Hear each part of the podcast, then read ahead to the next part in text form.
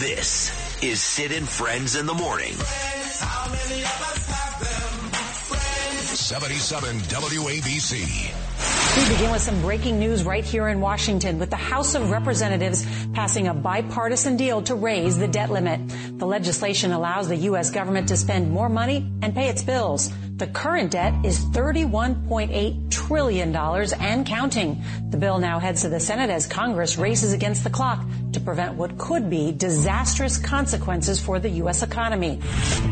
To some breaking news. Special counsel Jack Smith and his team of investigators have obtained an audio tape of former President Donald Trump discussing a classified document that he held onto after leaving the White House. The item being discussed involved a potential attack on Iran. Vying for the GOP nomination continues to get more crowded. Former New Jersey Governor Chris Christie and former Vice President Mike Pence both expected to officially launch their campaigns next week. Both candidates will be up against uh, the current Republican frontrunner, former President Donald Trump. Christie is expected to announce his candidacy in New Hampshire next week. And former Vice President Mike Pence expected to launch his campaign for the Republican nomination for president in Iowa next week. Raising a kid in New York City certainly isn't cheap. In fact, three of the five boroughs are the most expensive places for childcare in the country. Governor Hochul says she is trying to soften the financial blow for working parents. Her 2024 budget includes expanding a state tax credit to include children under the age of four. You think about the cost of childcare. It is the most expensive item on that bill, more than people's rent, more than their mortgage payment many times. The average cost is about $15,000 a year. Joshua Valles had been on Rikers Island since early April. This week, he became the third Rikers detainee to die this year, and his cause of death is now the center of controversy. We know that the Department of Correction and the Commissioner's Office seem to suggest that this was some kind of cardiac issue. While at the hospital, the CT scan showed that he had suffered severe brain injury and he was suffering from swelling of the brain. His attorneys are demanding answers. I am just a poor boy, though my story is seldom told. I squandered my resistance for a pocket full of mumbles, such are promises. All lies and jest, still a man hears what he wants to hear and disregards the rest.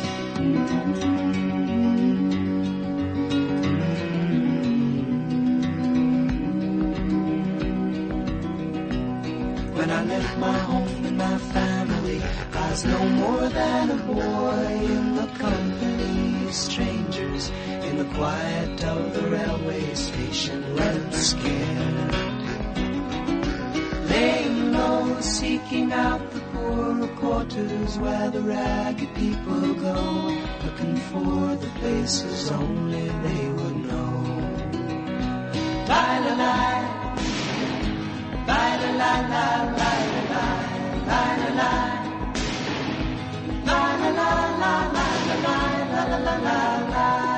So I get home last night from uh, Gracie Mansion, and it's about I don't know eight thirty, and the TV is on. I guess I left it on earlier in the day, you know, and I see Trisha Yearwood, and is she married to Garth Brooks? Yes, Is that right? Affirmative. So I guess it was Garth. I don't recognize uh, him as Garth, but I see Trisha Yearwood and Garth Brooks singing this classic Paul Simon song, "The Boxer," and I'm like, "Wow, this is kind of cool." They keep the television keeps going back and forth to Paul Simon. He's sitting there in the front row, kind of fidgeting with his hands and nodding his head and singing the lyrics. And then I come to find, of course, this was a whole Grammy tribute to the great Paul Simon. Jonas Brothers sang, Stevie Wonder sang. They had some of these awful hip hop guys singing. I think 50 Cent sang something. And it was all this long Grammy tribute to Paul Simon. And I loved it. I loved it. You're not a big Paul Simon guy, you can tell. No, say, no, I like Paul Simon. I've been uh, he's another one of those artists I've been turned off to for a little while. Now, why is that? What happened there? well, I dealt with it at, at my previous Oh, existence. Imus. Yeah. He loved Paul Simon? Yeah.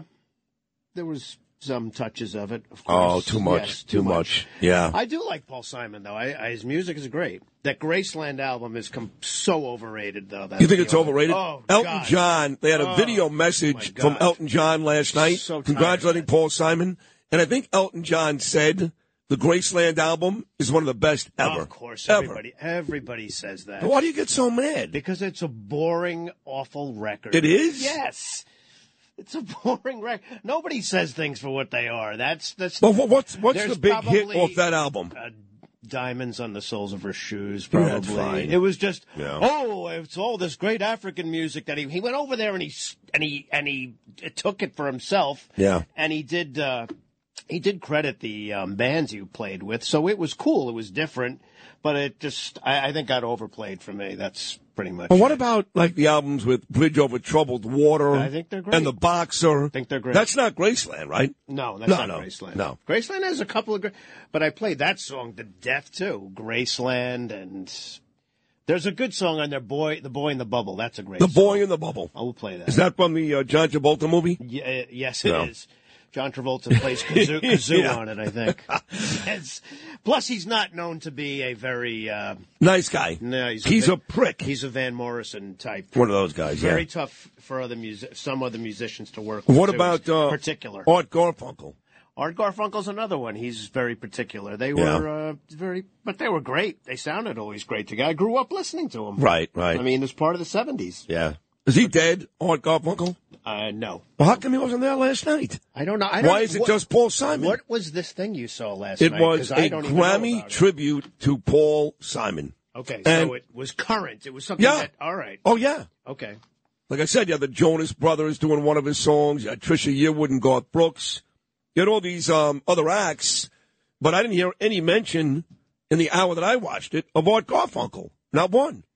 Well, they've gone back and forth. Sometimes they're talking. Sometimes they're they're not on good terms. Swear to God, they've uh, they've had. Well, how old is he? He is born. Uh, he's eighty-one. Oh wow, Art Garfunkel's eighty-one. now. 81. How old is Paul Simon? Paul Simon. Let's check that out. 'Cause Joe Namath turned 80 yesterday. Yes. That was a lot to handle. A lot. Yeah, a lot. I think uh, Simon is also 80. Eighty-one. 81, okay. Yeah. Wow, crazy. But they Yeah. are no, they are known to have uh, had their differences, and then Oh, they I know. They fought like cats and dogs. I know that. Yeah. Yeah. But when they're together, But they, did Simon write all the songs? Is that what it is? He's. I think that's another bone of contention too. But he he is the pri- uh, he was primary. Uh, He's the guy. songwriter, of course, Right, Because there's nobody listening to solo Art Garfunkel records really. That's but and he's made quite quite a few. Really? I- yeah. I can't think of one song Right. that he sang solo that Case, I would. case closed. Yeah. All right. Well, there it. you have I it.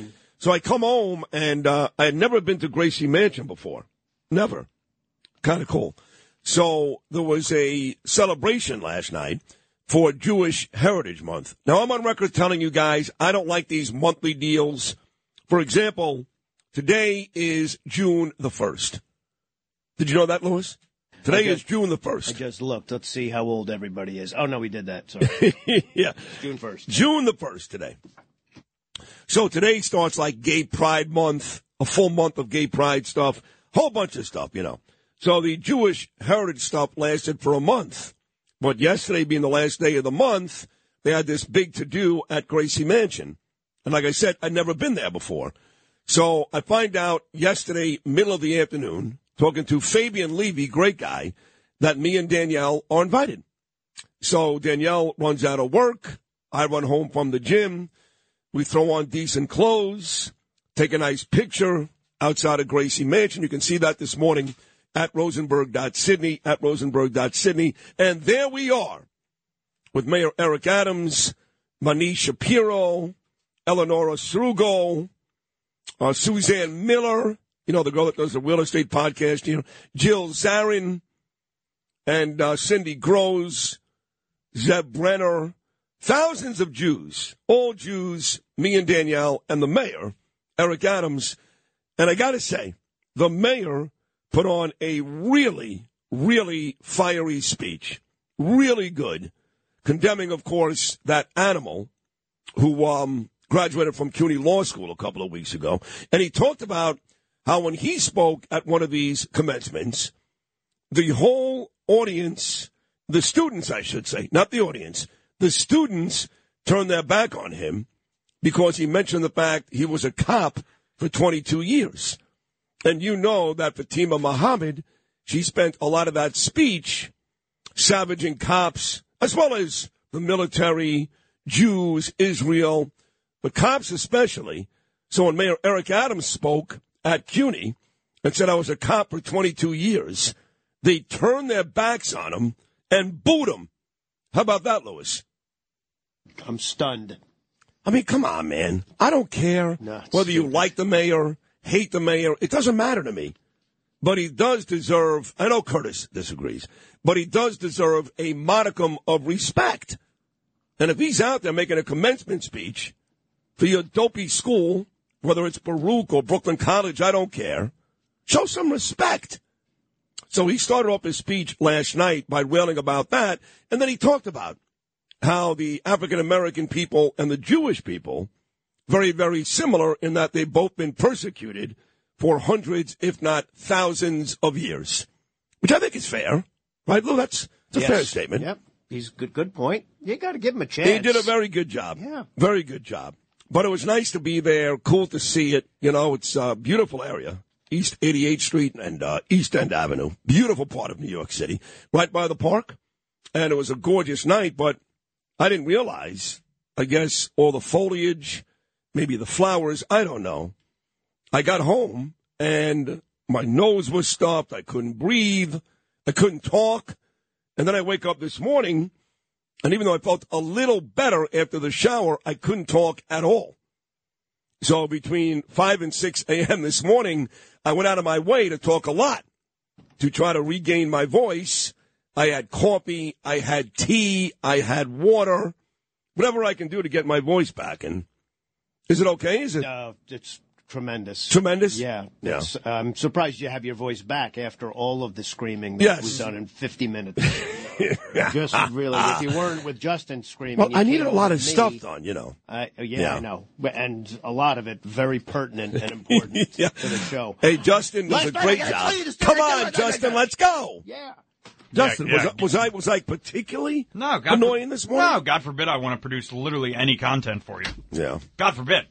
Well, you never get the cuts I asked for anyway. Yeah, You always say, no, Maz, that cut, no, Maz, that cut, no, Maz, that cut. What, what am I going to do? Extra work for myself? Gnome has it. But why don't you have the same cuts that Gnome has? Because Gnome has them already. So you can't, more than one person can't have the same cut? Well, what would be the point of that? I don't know. Exactly. Well, what do you mean what would be the point? What would be he plays it at 5 o'clock, we need it at 6 o'clock. Uh, you can't, you can't take the same cut? I do. I take it from him, though. Why would I do more work just to get the same cut? Well, isn't there a file you can take it from while he's still on the air? Why do you got to wait for him to get off at 6 o'clock? Well, does it does it matter though? Yes. Why? It annoys me.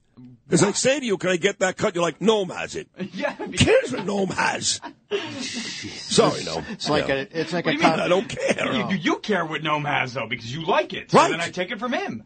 I don't know. It's like conversations I when Bernard back at the old ABC, poor like, I, I did this work, I got these cuts. Now these guys are playing my cuts. Oh, he gets And- so mad oh, about he that. got- I remember he one got- time I played one of Bernie's cuts. He was like, "Wait a second, that's mine." Yeah. Oh, he I'm like, he Bernie, get who so- cares? Well, then he would blame me. It would, Yeah. it would come down on me. I mean, we were like doing two shows in oh, one. oh, And then oh, Matt Believe. Meany, God forbid, he figured it out. He's like, "No, no, you Bernie, you do your thing. Sid, you do your thing." Basically, we did two different shows in one day. Well, earlier- and if I played one of his cuts, he went nuts. Early on, I was li- I was literally directed to give the both of you I know. two separate So cut sheets stupid. so that Oh, Sid wasn't right. under the impression That's that, right. That would we s- had seventy five That's cuts. right. I would Jesus. see Bernie at the top, then I would see Sid's eight cuts. Yeah. then Five was- cuts. Yeah, yeah. Yeah, Bernie had fifty. Yeah.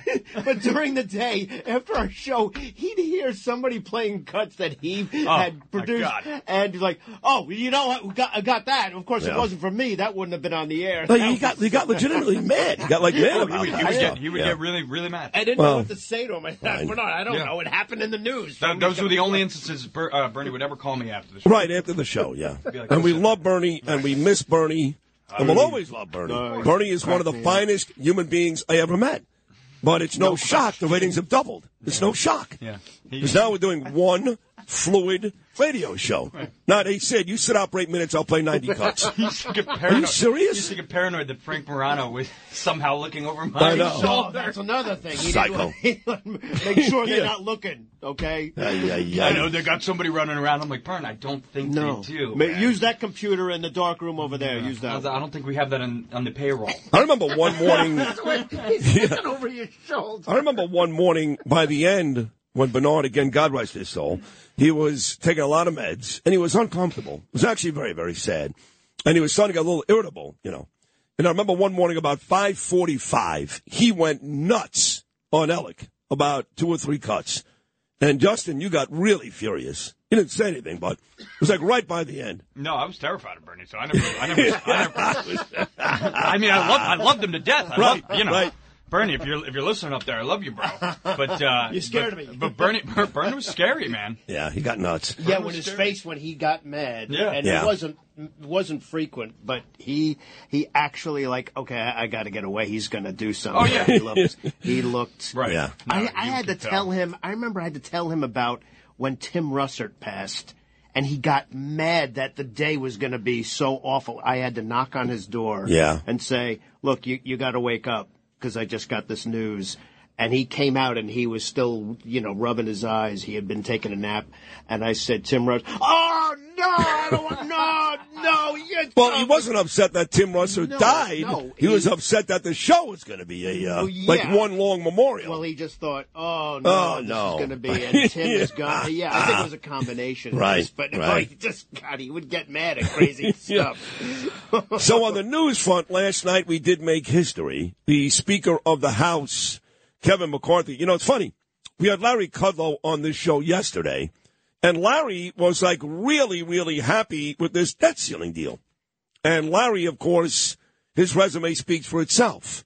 Big time radio show here, big time TV show on Fox Business, and of course spent a couple of years as Donald Trump's top economic guy. So Larry Kudlow is as sharp as it gets. And he told me on this show yesterday that the McCarthy debt ceiling deal is a win for the Republicans and a great start. But then I got a call, this is unbelievable, from Nancy Mace, thanks to my friend Frank O'Hara. Thank you, Frank. Nancy Mace out of South Carolina. She'll be on the show tomorrow. She calls me yesterday afternoon to come on the show. We end up talking, and she hates it. She hates the deal. And I think the, uh, the final vote went 314 to 117 in favor of the bill, which did pass in the House. Now it goes to the Senate. So here was the Speaker, Kevin McCarthy, yesterday saying, This is the best day of my life. Kevin McCarthy Lewis, cut number 15. Is it everything I wanted? No. But sitting with one House, with a Democratic Senate, and a Democratic president who didn't want to meet with us, I think we did pretty dang good for the American public. My, my last question, my last statement to everyone in America I will never give up on you. It wasn't an easy fight. I had people on both sides upset. But I was focused on you. And I will stay focused on you because I'm waking up tomorrow going after everything we didn't get here today. So, one of the Republicans that didn't like the deal happens to be the former president, Donald Trump. You remember when he was on with Kaitlan Collins on CNN, that abortion, a couple of weeks ago, when he said, I would default. And of course, we know that you really can't default because that would have crippling repercussions for this country's economy and and really the economy around the world. You can't just default. And Trump doubled down on that again yesterday after seeing the deal from Kevin McCarthy. Here is former President Donald Trump, cut number 16, Lewis, on the debt ceiling bill. I would have taken the default if you had to get it right. They got something done. Kevin worked very hard. Everybody worked very hard. I mean, there's a lot of good intention. I would have taken a different stance. So there you have it. I would have defaulted. Anyway, a huge show coming up today. Thursdays are always very, very big. This one, no different.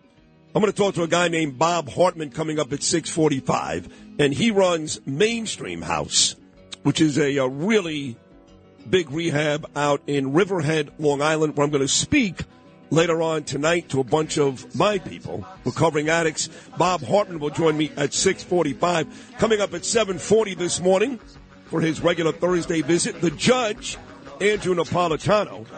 825 we'll do Nuggets with Nome. Coming up at 840, the ratings grab of the week. Nobody does it bigger. Bill O'Reilly. 905 live in studio, the always very entertaining Bo Dietl. 925, Angelo Vivolo. He is one of the five trustees out of 17 that condemned this speech at CUNY a couple of weeks ago. And then at uh, 940, the best men's fashion designer in the world will always be my dear friend Joseph Abboud on what you should wear with the hot weather coming. All that and more. Big Thursday edition of your favorite talk show in New York City. That's me, Sid Rosenberg, exclusively on Talk Radio 77 WABC.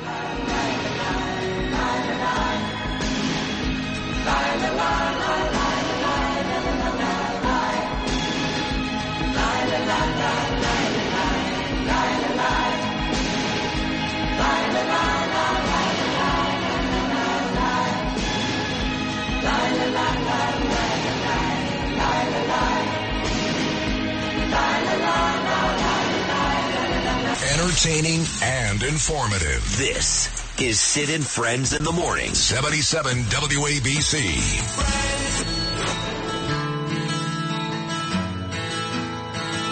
And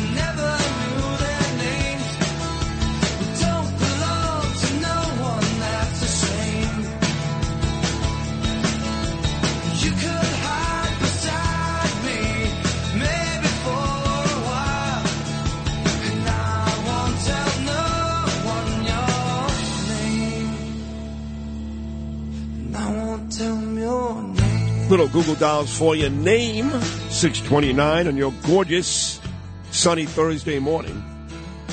And I've got a long day ahead of me because coming up after this show at 4 o'clock this afternoon, I am scheduled to appear with Craig Carton and Evan Roberts on WFAN. 4 to 4.30, Carton and Roberts. And then, of course, as I mentioned earlier, the speech tonight, or the, eh, not really a speech, more of a conversation, over at Mainstream House on Long Island. So Angelo Vivolo got back to me, Justin, and he said, uh, in terms of coming on 925, he said, thank you, Sid. I'm making a speech at Lehman College this morning at 10 a.m. Unfortunately, I'm on the procession line at that time. Sorry. And he goes on to say, it is unbelievable that this hate monger was allowed to speak at CUNY. Love you, Angelo. And that's still a big story. Again, everybody at this event I was at last night with my beautiful wife, Daniela Gracie Mansion, talked about it. Everybody from Ari Kagan, a Republican running against Justin Brannan for city council in Brooklyn, to the other city council members, to Eric Adams. Everybody brought up, everybody, this hate speech by Fatima Muhammad, if that's her name. And as it turns out, of the 17 CUNY trustees, only five, including Angelo Vivolo, have publicly condemned what that young animal said on stage that day. I've got a buddy for a bunch of years, and his name is Jeff Lax, and he's a CUNY professor at Kingsborough Community College. I did graduate from there, got my two year associate's degree, and uh, Lax has actually been on with me and Bernard before. And he was on with Cats and Cosby yesterday, my man John Catsimatidis, and he talked about CUNY's responsibility when, in fact, this girl made that speech and they stood up and clapped. Here's CUNY professor Jeff Lax, courtesy yesterday of Cats and Cosby. Lewis, cut number nine. What really enrages me about uh, what you're asking about is, you know, listen, when I was a student, Rita and Pete, I was an idiot, okay? Students have a right to be idiots. You have a right to be stupid. You have a right to make mistakes. You should be stupid. You should be making mistakes. That's why you have faculty there. To me, who is really wholly responsible here is the administration who saw the speech and allowed it to go on. Because yes, the answer to both of your questions is absolutely yes. People knew her ideology. People knew what she was going to say. We should get when when she got out there. And for the administrators who are full complaining now that the speech was changed, well, guess what? Go back and watch the video, and what do you see in the video? They're standing for her, clapping for her, rising for her, and applauding for her. So they heard that speech again after it was changed and loved it, it seemed, even more. Wow. My wife uh, said to me just now, she's right. If you are silent, you are complicit. So you guys know, as a taxpayer, I was really angry. I think CUNY gets about $4.3 billion a year. 4.3 billion from taxpayers like me. And I don't want to do it. I don't want to give these CUNY schools and these SUNY schools. Look, this is not the first story where a, a student, certainly not a faculty member, tons of those have attacked Jews, Israel. It happens on these CUNY and SUNY campuses all the time. All the time. But this one got more recognition because it's on the heels of the mayor getting booed and the students turning their backs on him. But this is not a brand new story, folks. The SUNY system, the CUNY system is a disgrace. And I graduated from Baruch, a CUNY school, walked by it yesterday, 25th and Lex. It is a disgrace. And as a taxpayer, I don't want to pay for it. I really don't. You know who agrees? The best constitutional attorney in the country. He was also on Cats and Cosby yesterday. My dear friend Alan Dershowitz, he talked about taxpayer money. This, Lewis, is Dershowitz, cut number seven. The state of New York and the city of New York has to tell City University of New York, become a private university, a private law school. We will no longer fund you. We will no longer pay for this kind of bigotry. We will no longer pay for this kind of hate speech. It's the tip of the iceberg. The whole school, with a few exceptions, have been corrupted. He goes on to talk about how really what happened at that school was an embarrassment to the whole profession. Alan Dershowitz Lewis, cut number eight. Only the tip of the iceberg. Uh, City University of New York Law School is an embarrassment to the legal profession. Wow. An embarrassment to the city of New York. they got to fire. What's the uh, the dean's name again? Sudha Setty. Setty, yeah. Yeah, you got to fire it today. Come on. Come on. What are you waiting for? Sudha Setty is the dean at that law school. She needs to be fired today, but they won't do it. You know why? Because they're pussies. Like you, Alec. Same thing. Oh, okay. Yeah. Oh, that meant, see, I didn't understand what you were saying before. And Now you do. I made the connection. Oh, we got a run of really great guests about to come your way. I mean, like seven of them. Also, traffic with Joe Nolan coming up next. Right now, it's time for the 77 WABC minicast clip of the day. Everything you need to know in under 10 New York minutes. Download and subscribe wherever you get your podcasts and get the max out of mini. Listen anytime on the 77 WABC app. Today's mini cast is from the other side of midnight. My buddy Frank Morano. Here, Frank talks with, you guessed it, Dr. Sky. Hey, Supernova SN 2023 IXF. Well, what is that? And uh, what, where where is that looking for us at the moment? Well, supernovae are interesting uh, in the universe, but one of these particular objects in a very distant galaxy, we call it the Messier 101 galaxy. The Earth term for Messier. the galaxy is called a pinwheel galaxy Great. because it looks Yeah. reminiscent like a pinwheel, as if you're looking straight down from 90 degrees down on this big galaxy. It's 21 million light years away from us, Frank, And what's interesting is a supernova exploded in that particular galaxy, the brightest. It's interesting because we study these supernovae even from the great distances that they are. This is Sid on Sports. Oh, sponsored by Peerless Boilers on 77 WABC. Justin Ellick here with your bottom of the hour sports update, sponsored by Pete Morgan, Peerless Boilers. Go to peerlessboilers.com, paviliontankless.com to find a dealer near you. They're the world's best built boilers. Mets once again took care of the Phillies at home, winning the middle game of their three game set, 4 to 1, to secure the series win over Philadelphia. Carlos Carrasco showed up in a big way with his six strong innings on the mound. They yielded only one earned run. The Mets will go for the sweep in Queens this afternoon at 1:10 p.m., tabbing Max Scherzer to go up against Phillies Taijuan Walker. As for the Yankees, they were un- unable to complete a sweep of their own in Seattle, losing the finale to the Mariners by a measly score of one to nothing in 10 innings. It was Seattle's Cal Raleigh who played the hero in the 10th with his walk-off RBI single, and the Yanks squander another very productive outing on the bump from Clarke Schmidt. The young right-hander continues to try and make up for his early season struggles, making headway last night, uh, allowing just three hits through five and two-thirds innings pitched. After an off day today, the Bombers get set to spend the weekend in Los Angeles for some interleague play against the Dodgers. And looking ahead to the return to the hardwood tonight with Game One of the NBA Finals set to get underway in Denver between the Nuggets and Miami. Who do you like in this series? Uh, you gotta like the Nuggets. What are we doing here? You gotta like them? You gotta. What if I don't like them? You do. No. Everybody does. Everybody does. They're like eight point favorites in game one here. Right, right. So. But the Heat have been underdogs like every game the whole postseason. Yeah, but And they, keep winning. I know, but they almost blew it against the Celtics, Oh, and I just okay. see them falling off a little. bit, Right, you okay. know, in my expert opinion. Right. Yeah. What about the Butler family? Your I don't think they expert like opinion. it. Yeah. I'm not sure your, your opinion is actually expert, but Well, it- fine. It's an opinion. You got one. And nonetheless, I'm entitled to it. This is America. Tip off tonight, scheduled for 8:30 p.m. Eastern Time. I'm Justin Alex, sponsored by P. Morgan and Peerless Boilers. That's sports. Uh, Pavilion Tankless Water Heaters, peerlessboilers.com. To find a dealer near you, they're the world's best built boilers, and that is sports on 77 WABC.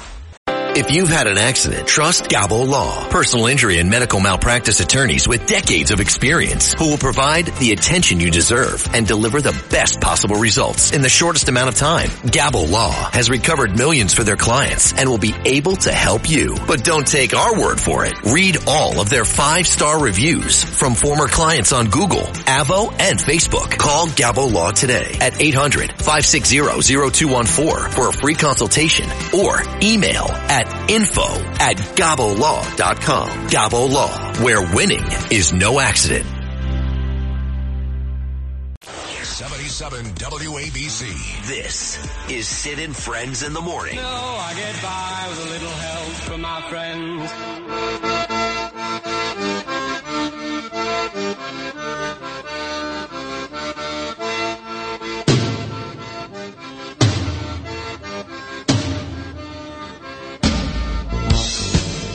So this Republican field for president is about to get very, very crowded. We know, of course, that Donald Trump right now has a huge lead. Something it's insurmountable. I agree. Huge lead on DeSantis, but you've got Nikki Haley, you've got Tim Scott, you've got Asa Hutchinson, you may have others. And now you've got Mike Pence. He's going out. He's running next week in Iowa. And you've got uh, Chris Christie the former New Jersey governor, he's going to announce he's running next week from New Hampshire. Roger Stone, uh, Donald Trump's guy, on his Truth Social social media account yesterday, has a picture of Chris Christie. He's got to be 400 pounds in this picture. He's not this fat anymore. But it says, at Chris Christie needs to run. Not for president, he just needs to run. but uh, Chris is going to announce next week. I know Anthony Scaramucci is putting all his money behind Chris Christie. Rumors are the owner of the Mets, Steve Cohen, putting his money behind Chris Christie. So we'll see. I think Christie is out there to hurt Trump. But again, what people don't get is all Trump has to do is beat DeSantis. And in the general election, these folks don't matter. In other words, Chris Christie can't take votes from Donald Trump in the general election if he doesn't win the primary. And he's not going to do that. So the hope is he takes votes from Trump in the primary, and maybe that makes the path for DeSantis easier. I don't know. I know it doesn't look that way right now. There's still a long way to go. We start to really hype it up in August. And again, DeSantis and Trump in Iowa this week, back on Saturday. So now we're going to start to see who really is the champ and who is the chump. So yesterday, Trump on his Truth Social put up this uh, montage, and it's Ron DeSantis, or as he calls him, Ron the Sanctimonious, over the years saying all these lovely things about my guy, President Donald Trump. So here it is. DeSantis, who now is going after Trump, as he should, because Trump has been bashing DeSantis for months, but Trump reminding people, hey, not that long ago, this guy idolized me. This is Donald Trump, Lewis, cut number one. Donald Trump has done a better job of appointing judges, both on the Supreme Court and the courts of appeal, than any Republican president in modern times. Than any Republican president in modern times. Donald Trump wrote The Art of the Deal. He knows how to negotiate. He's a master negotiator. Trump instinctively is tough on China. The strong horse is who they respect. The president's a strong horse. In Donald Trump's credit, nobody else was really willing to talk about that until he came on the scene. And he's leading with purpose and with conviction. And President Trump has followed through on that. Donald Trump's gotten a heck of a lot done. Donald Trump's gotten a heck of a lot done. I think President Trump kept his word. Other presidents have mm-hmm. promised it, and they, they reneged on their promise. He kept his promise. But he said, we are going to deal with this one way or another. Just think of how big a mess this president inherited from Barack Obama. Yes, North Korea, Iran, ISIS caliphate, China on the move, Russia on the move, Syria in disarray. He inherited all of that. We've made a remarkable turnaround, and uh, I think he deserves credit. I'm not sure the Washington Post will ever give him credit. They hate Trump. They hate people associated with him, and they let that show time and time again. It's really, really troubling. Now, look, they're, they're not going to give him credit. This is all pre-cooked narratives. They have their anti-Trump narrative set. There it is, Ron the Sanctimonious praising Donald Trump. You can find that on Trump's social media, Truth Social. All right, 646 on your Thursday morning. Again, a busy day for me.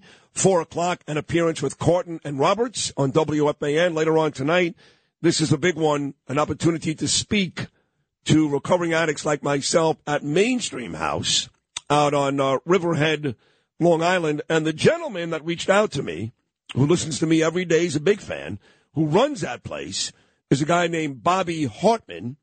So, being I'm going to see Bobby for the first time tonight and get to know some of his clients, I thought it'd be a good idea to bring Bobby on early on this Thursday morning. So, with that said, Bob Hartman, good morning, pal. How are you? Great morning, Sid. I'm doing great. How are you today? I'm doing well. A little uh, allergy issue, little issue with the voice. Nothing that'll keep me from coming to your place later on tonight. So uh, start with I have this. The same issue going on. Oh, you do? I think everybody does. Yes, sir. How long are you uh, sober, Bob?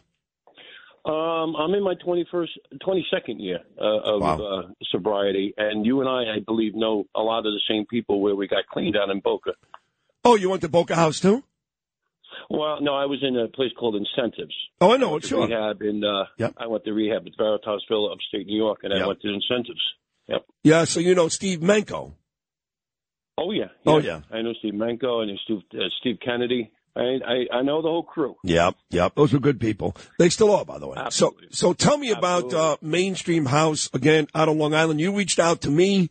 You said, "Listen, Sid, I listen to you every day. You inspire people. I guess I've inspired you. I don't know, but uh, tell me about this. Your place out on Long Island. Uh, how many clients you've got, and how folks can reach out to you if, in fact, they're struggling this morning." Well, we are a 12 step structured sober living. We're not so much a rehab, we're uh, sober living. And they can reach us at mainstreamhouse.org. Uh, they can fill out a questionnaire or they can find the number to call in. Um, and what we do uh, is we help people get back into the mainstream of life. You know, they learn, relearn, uh, you know, living skills and sometimes learn for the first time, especially the younger people. And you'd be surprised. It's, uh, as you know, but the audience may not know, we have a wide swath of people that are professionals or, you know, they're, they're just uh, tradespeople and um, that come in because this disease affects everybody. And I have to say, that what you and Larry Kudlow did yesterday. I mean, you both wear your recovery on your sleeve, and what that does is dissipates that stigma that's out there for people like you and I. You know, we come out of the shadows, and it's no longer family's dirty secret. Now it's easier for people to seek help, and you know, you have you and Larry have both great bully pulpits to uh, to uh, tell people about that. You know, I still meet my fair share of people, though, that go, Sid, I love you. But the truth is, when you were going through whatever it was, it was just weakness. I had a friend of mine, I'll keep his name out of the conversation. He said, You have the nerve to call what you've got a disease? He goes, Let me tell you something. My mother was a strong, healthy woman. And one day we found out she got cancer. And in less than six months, she lost 90 pounds and literally withered away and died right in front of me. You don't have a disease. You're weak. Get your crap together. Stop doing it and become a man. And I've heard that a lot over the years. And I hate arguing with these people. Well, there's an old saying, you know, if if uh, willpower could get you clean, I tell people, it says next time you have diarrhea, try willpower on that. See how that works. you know, and and and while we're arguing, you know, America, we're, we're distracted by TikTok or being distracted by seemingly fabricated racial tensions. We we are distracted by the erosion of civility. We lose sight of when mostly our young people are dying from the scourge. 110,000 people died last year from opiates, heroin, fentanyl, and fentanyl in other drugs. A good friend of mine, uh, Declan Brophy, came over from Ireland, became a Teamster, retired, came to my house, was sober. Then he made a bad decision, went into the city, and bought what he thought was heroin to snort and had fentanyl in it, and he died. Boom, first day. And so we have 110,000 people dying every year. Now, some of these major cities, they have some crazy policies. You know, they, they're allowing addicts to live on the street. They're giving them shooting up uh, uh, spots. They're, they're giving them free crack pipes. You know, they're making it easier. I don't know about you, Sid, but you know, if people made it easier for me, I would keep using. Yeah. Okay. Yeah. We we need to make it harder for them to use, and hopefully that'll push them to that crossroads where they hear Sid on the radio, or they run into a Bobby Hartman, or they hear uh, Larry Kudlow on radio or TV, and they say, "Wow, recovery is possible." We give them hope. You're going to give people hope tonight when you come out here to speak to our clients. 110 clients we have, men and women. Wow. And I've seen people change their lives here. Now, in in this field that I work in, I do see tragedies, but our job is to get down in the trenches and give them hope. And and it's between them and God. You know, no one can make you stop, Sid. No one can make me stop. It's an inside job. We have to have enough pain to say, okay, I, I see Bobby clean, I see Sid clean. Maybe it can work for me, and then I'll flip my own switch. That's when a miracle happens. I'm sure it happened with you. It certainly happened with me. No, it did. And and look, I went to uh, two rehabs. 1995, I went to Chit Chat Farms in Wernersville, just outside of Reading, Pennsylvania. 2005, I went to Sunrise House in Lafayette, New Jersey. But I, over the years, I, you know, I struggled for the better part of 30 years. AA meetings, GA meetings, NA meetings, all of it. Larry, in fact, still goes to AA meetings, still very active with his sponsor and all that stuff. But I do remember uh, when I was in my first rehab, and my daughter was only about 18 months old, and my wife had no choice but to bring her. And I remember thinking to myself, man, I can't believe this. I was a pre med student raised in a really, really nice middle class Jewish family, had everything I needed, and I'm 30 something years old, and my baby girl is 18 months, and she's visiting her father in a rehab with a bunch of other kids who, by the way, were like 18, 19 years old. I was so humiliated, and yet I still didn't stop. That's right. That's right. Despite despite everybody we heard around us, we're so self-centered. It's about me, and you don't understand, or I'm a victim of circumstances. No, I'm a victim of my own decisions. And once I make the decision to take the first one, I'm relegated to take the second one and the thousandth and the hundredth one after that. So, um, it, you know, again, it comes back to that inside job, you know, and we need to be exposed that recovery can happen. We need to bring hope, and and our families do need to come out of the shadow. I can't tell you how many people I've talked to that the families wish they did something.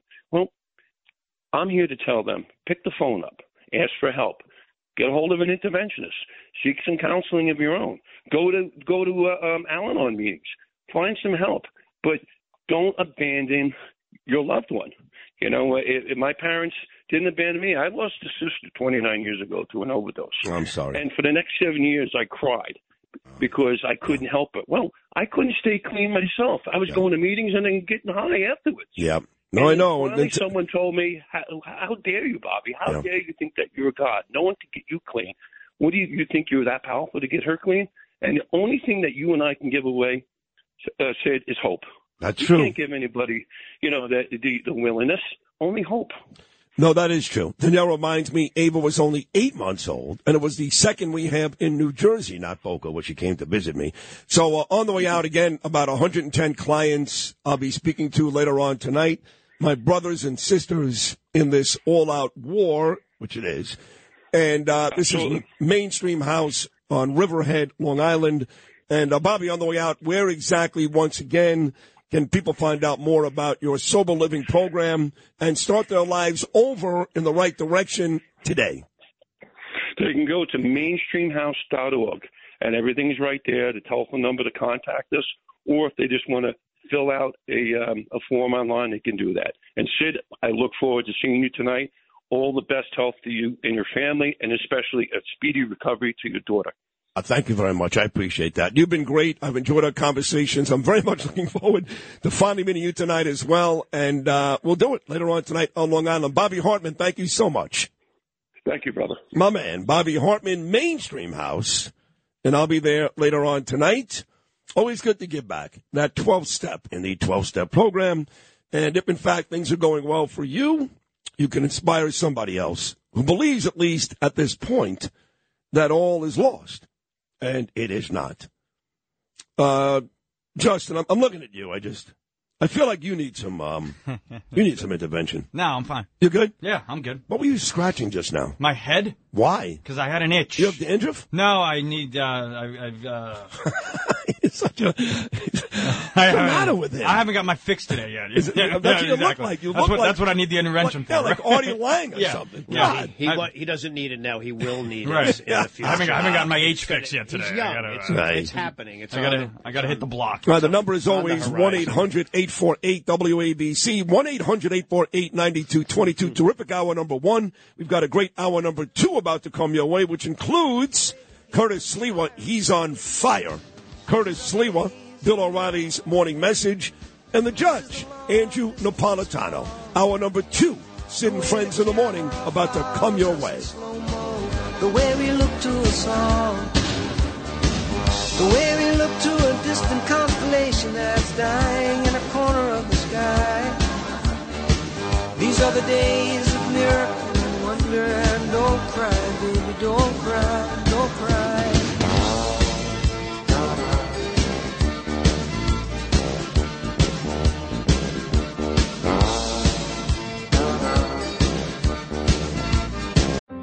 Grand Canyon University, we believe in equal opportunity, and the American dream starts with purpose. Whether your pursuit involves a bachelor's, master's, or doctoral degree, GCU's learning environments are designed for supportive networking and collaboration. With over 330 academic programs, GCU provides a path to help you fulfill your dreams.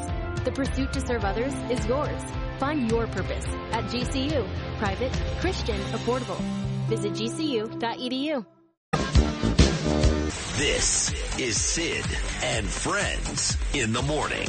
But you say he's just a friend. Oh, you're my best friend. 77 WABC.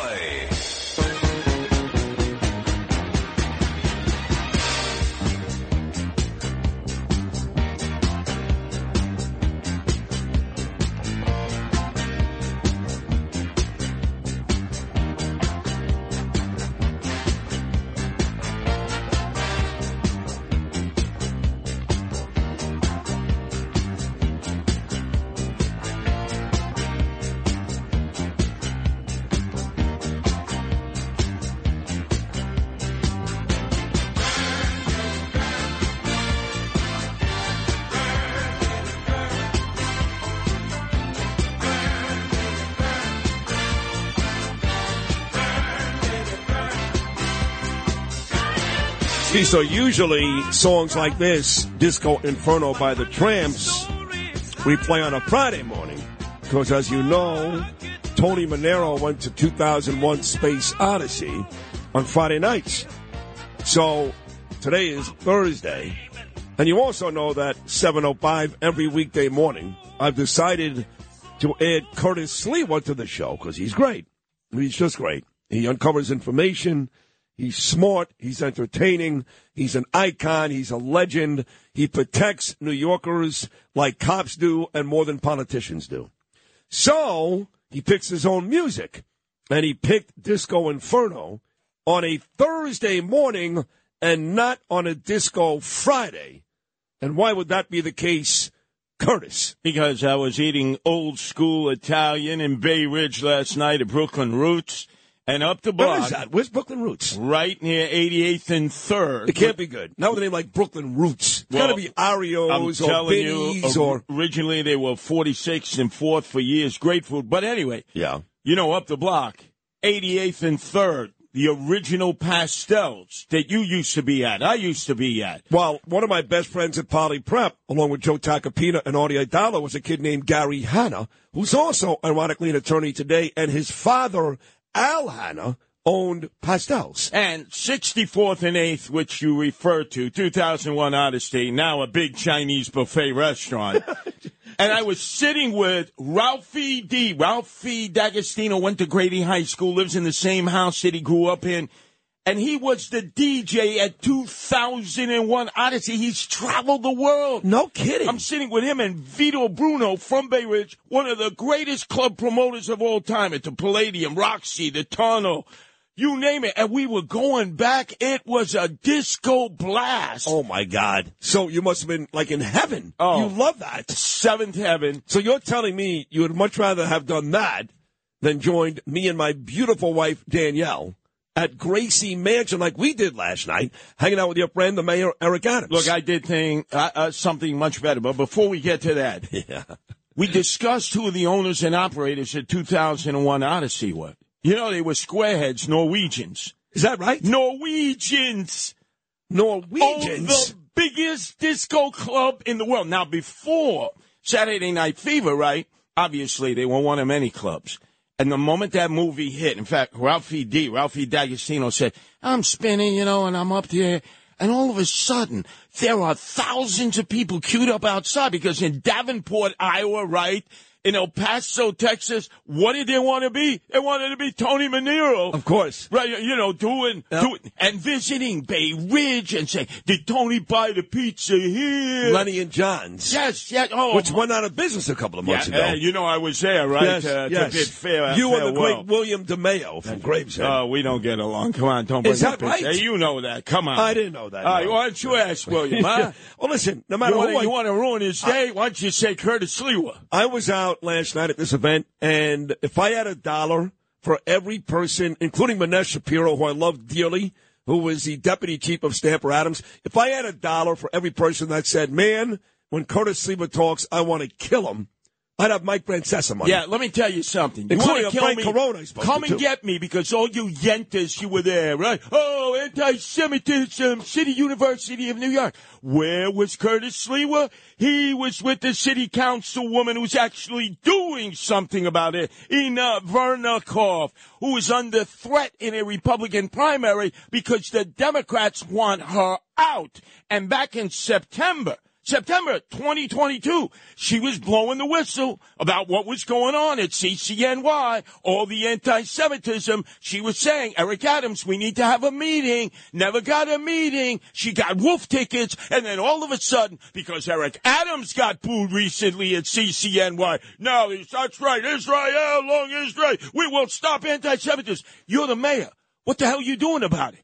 Nothing. And then what? Dershowitz, oh, it should be a private law school. He knows that will never happen. So you could be with the hen cluckers, the roosters, all the antis. Was Rabbi Joe Potashnik there? Yes, he Of was. he was. Yes, he Oh, was. This is miserable. We're going to be in the Support to Israel Day parade on Sunday. Yes. We're going to fight anti-Semitism at City University of New York. And you know what they're going to get? Rats, bupkis, because they're not going to do anything. They got no culions. They got no huevos. Let me take you back.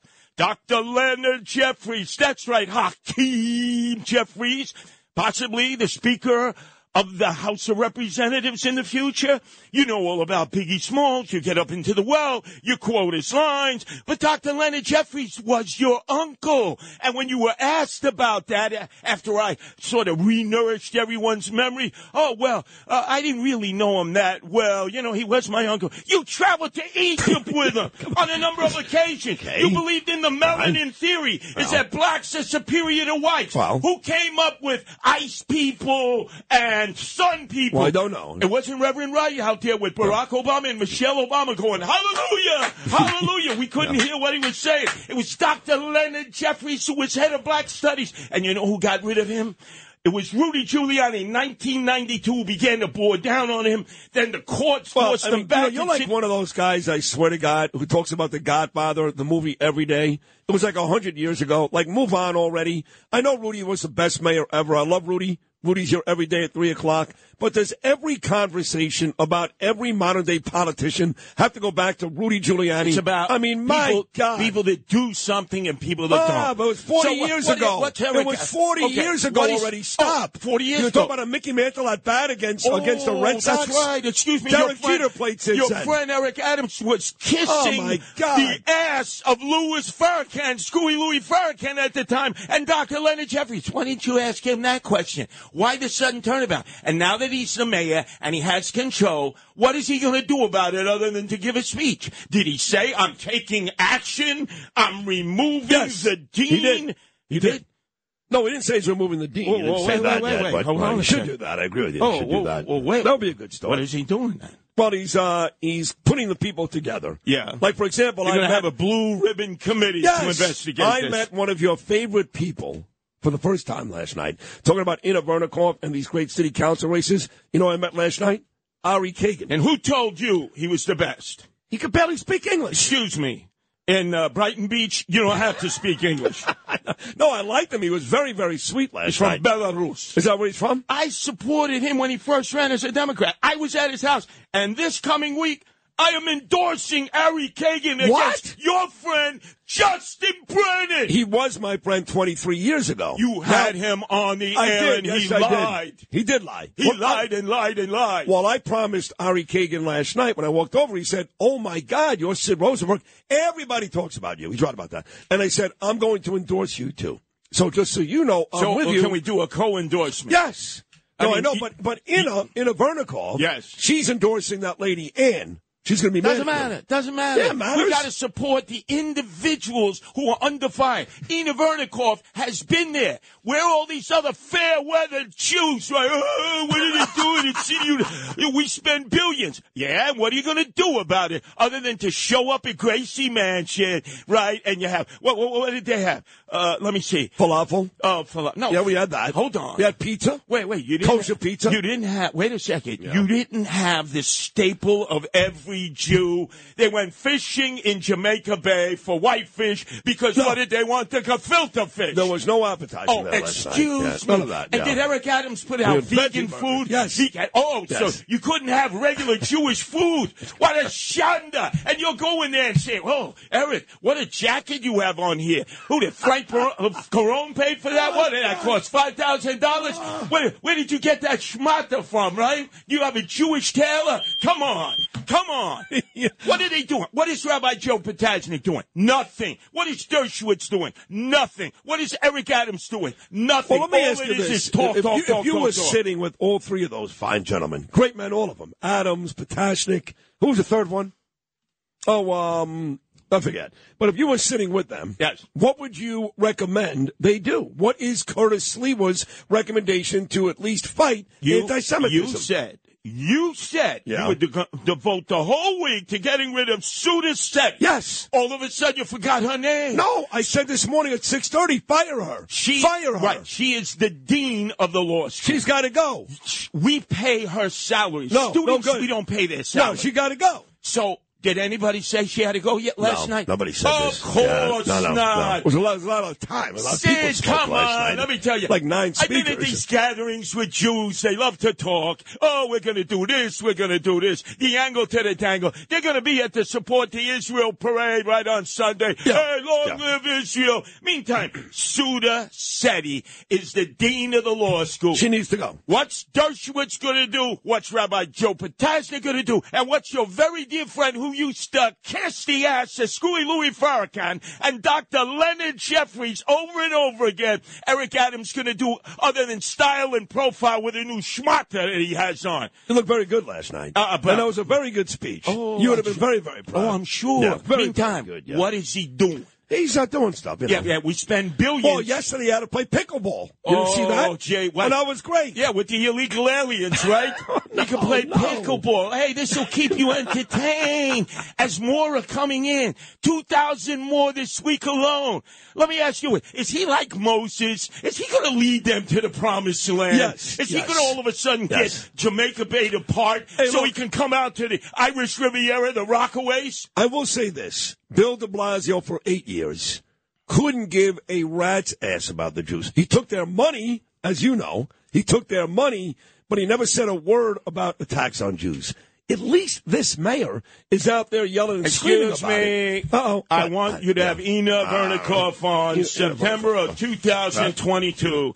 She was begging, beseeching the mayor to meet with her. It? She Uh, has been the warrior in the city council chambers fighting against the anti-Semitism at the City University of New York. Nobody else has led this. Read the article. He wouldn't meet with her. She tried for weeks, months. Only when the students turned their back on him and didn't pay tribute to, oh, Eric Adams. Oh, you are our leader. You are our hero. We love the way you oh, dress. Oh, this is just. Can we play pickleball with you? The mayor has a catastrophe here in the city of New York, and he's playing freaking pickleball. The old Altachaka Jews, they got their coleslaw, their pickle right there, their sandwich, their tongue sandwich, and say, we should cut this man's tongue out.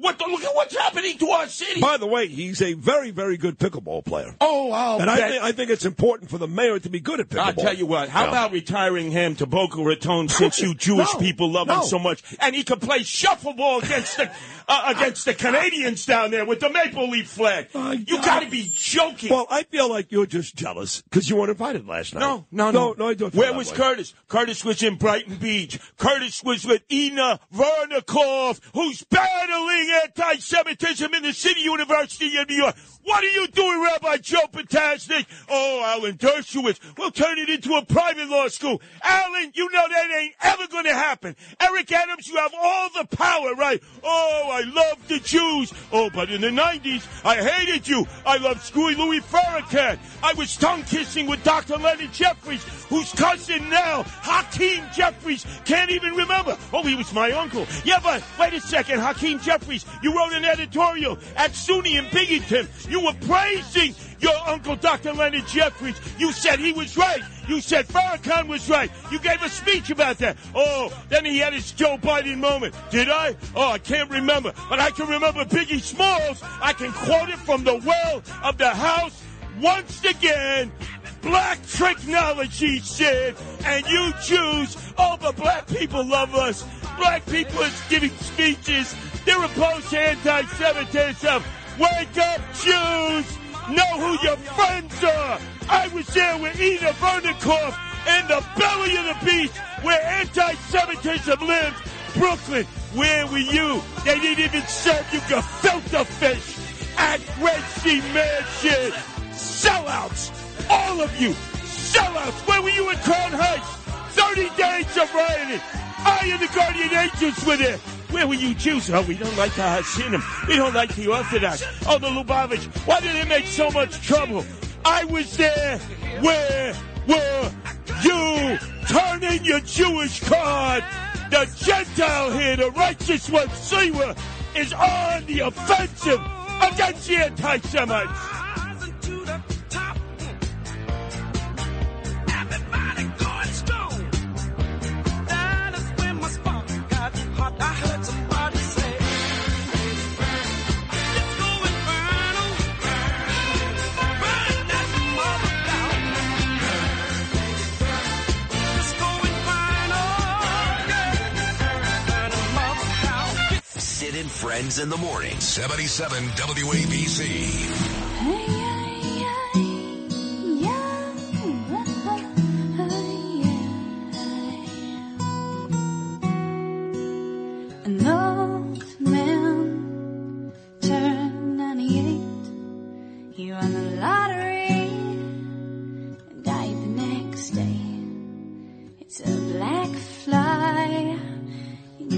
your It's a death row pardon, two minutes too late.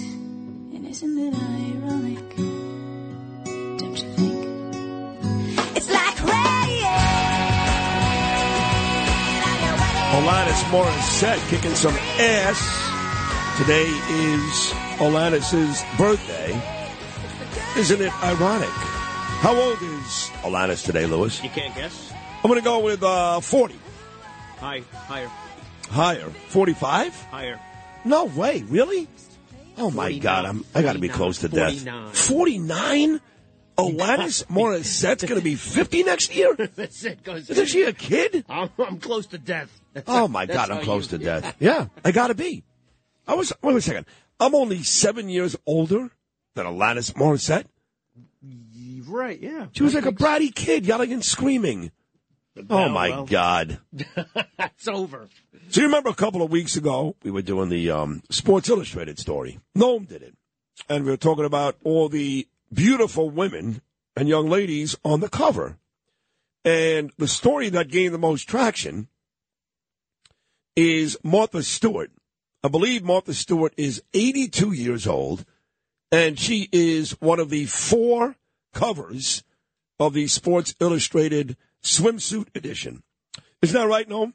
82 years old, is that right? I think that's right, yeah. She's definitely 80. Right. So, long story short, I get a call from my mother, like Juan Epstein, from my mother yesterday, the great Naomi Rosenberg. You all love her, you know. And she says to me, she goes, Sidney Ferris, I got a call from somebody at Sports Illustrated that loves your show, loves you, listens every day. And they were like, wait a second. You're Naomi. You've got a huge following. You keep yourself in great shape. Older, by the way, than um than Martha Stewart. Okay, hold on. What? Oh yeah. Okay. Do you have any bikinis? Are you nearby a pool? Nearby a park? Long story short, will you pose for Sports Illustrated like Martha Stewart did? My mother. Okay, what? Oh, Oh yeah. Uh, Oh. okay. Oh yeah. So we've actually got the phone call. Well, your reaction is what I want to know. well, the real. Well, you know, what look. you immediately thought. What came into your head first when you heard? I was proud of her. She's 88 years old. That was the first immediate. Yes, the fact that somebody wants to see my mother at 88 in a bikini. Right. I said, "Way to go, Naomi! Way to go!" That's it. That's what went through your head. Way to go, Naomi. well, well, well, what's going through your head? No, I just no. What, what, sure. what is going through your head If- right now? I, okay, if Yeah. for me, if I heard Yeah. that my mother got a phone call, hey, have you got a, uh, swimsuits Yeah, around? Have you got a pool? Have you? Yeah. I would um, first of all, I'd have to get myself back up off the floor. I'd be on the Oh, you'd be worried it was some type of prank, some some pervert. Well, that's Pervert. Hey, that's yeah, that's Right. part of my first impression. Sure, yes, sure, And yeah. what? And I would still be in quite a bit of shock. Yes. my well, I was shocked too. Yeah. Okay. But when you hear the phone call, It's nice. you're going to hear that she was shocked too. Oh, and then, of oh, no. course, Oh, you're going to want to hear whether or not she said yes or not, right? I mean, because you know my mother. Initially, she's you know very tepid and takes it slow, and then she's like, "Well, if I can get more money, I'll do it naked." I didn't say that. But, yeah. She almost said You that. almost said that. Yeah, she really did almost say that. So you, you, you, you cannot miss this. I'm going to play it at 8:05. You have to hear this phone call. Sports Illustrated and my mother. Two calls. Oh, oh my. No, what do you want to say there, Bob? I was just going to say, it's an unbelievable story. It really I mean, is. It, you couldn't hype it enough. It's that good. I'm It's look- so good. I'm looking at Noam's face, and he doesn't get shocked by my. He's shocked. Yeah, and Yeah. he's just his Yeah. eyes roll. So like, she calls I, goes, I don't know. Sidney Ferris, who's this guy? He loves you. Bob Rose, Sports Illustrated. I go, I don't know who this guy is. A lot of people, millions of people love me. I don't know. Well, he oh, wants me to put on a bathing suit. Oh man. Yeah. So we'll, find that out coming up at 8.05. It's going to be great. I do want to play this Ron DeSantis stuff quickly. He was in Iowa yesterday, and everybody keeps asking DeSantis the same thing. Donald Trump has been attacking Ron DeSantis for months, and in a big way. I mean, he beats the living daylights out of DeSantis. And everybody says the same thing. When is Ron DeSantis going to fight back? We cannot take Ron DeSantis seriously, even though his policies are great. He's a great governor in Florida, blah, blah, blah. He's down by 30 points. And we cannot take Ron DeSantis seriously until he fights back. So yesterday in Iowa, DeSantis actually addressed that. Lewis, Ron DeSantis, cut number two. So you talked about uh, changing your tone a little bit with former President Trump. I don't believe you mentioned him here by name tonight, but does this mean you're going to be a bit more aggressive with campaigning against him? So look, going I'm going to respond to uh, attacks. I mean, if if you say Cuomo did a better job with COVID than Florida did, first of all, that's not what he used to say. This is like new. Like six months ago, he would have never said that, right? He used to say how great Florida was. Hell, his whole family moved to Florida under my governorship. Are you kidding me? Um, Got him there. So, so some of this stuff, I think, is look. If someone is saying that, I am gonna, I am gonna counterpunch. I'm gonna fight back on it. I'm gonna focus my fire on Biden, and I think he should do the same. He gives Biden a free pass. Um, I'm focusing on Biden. That's my focus. What Ron doesn't understand is, is that before you get to Biden, you have to win your own primary. Had this discussion with um, somebody last night, and they're like, I don't like it when he when he goes after DeSantis. Folks, folks, Biden is not his next opponent. His next opponent is DeSantis, Christie, Pence, all these Republicans in the primary. He has plenty of time once he wins that to destroy Biden, which he does anyway. But Ronnie knows better. Donnie versus Ronnie. Right now, Donald Trump's next opponent is DeSantis, not Biden. Here's some more Ron DeSantis in Iowa about Donald Trump. Cut number three. We also need to reinvigorate the ability of our country to have institutions grounded in truth and facts, not going on ideological joyrides like so many of them are. You should not have to compete in the woke Olympics just to qualify for employment or to get into a college. Merit must trump identity politics. Oh, I thought it was more about Donald Trump. He said merit must trump identity politics, but it's not about Donald Trump.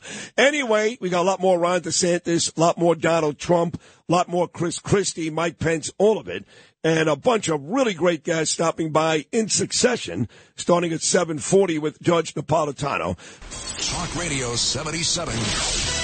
WABC. Boy. This is Sid and Friends in the Morning. 77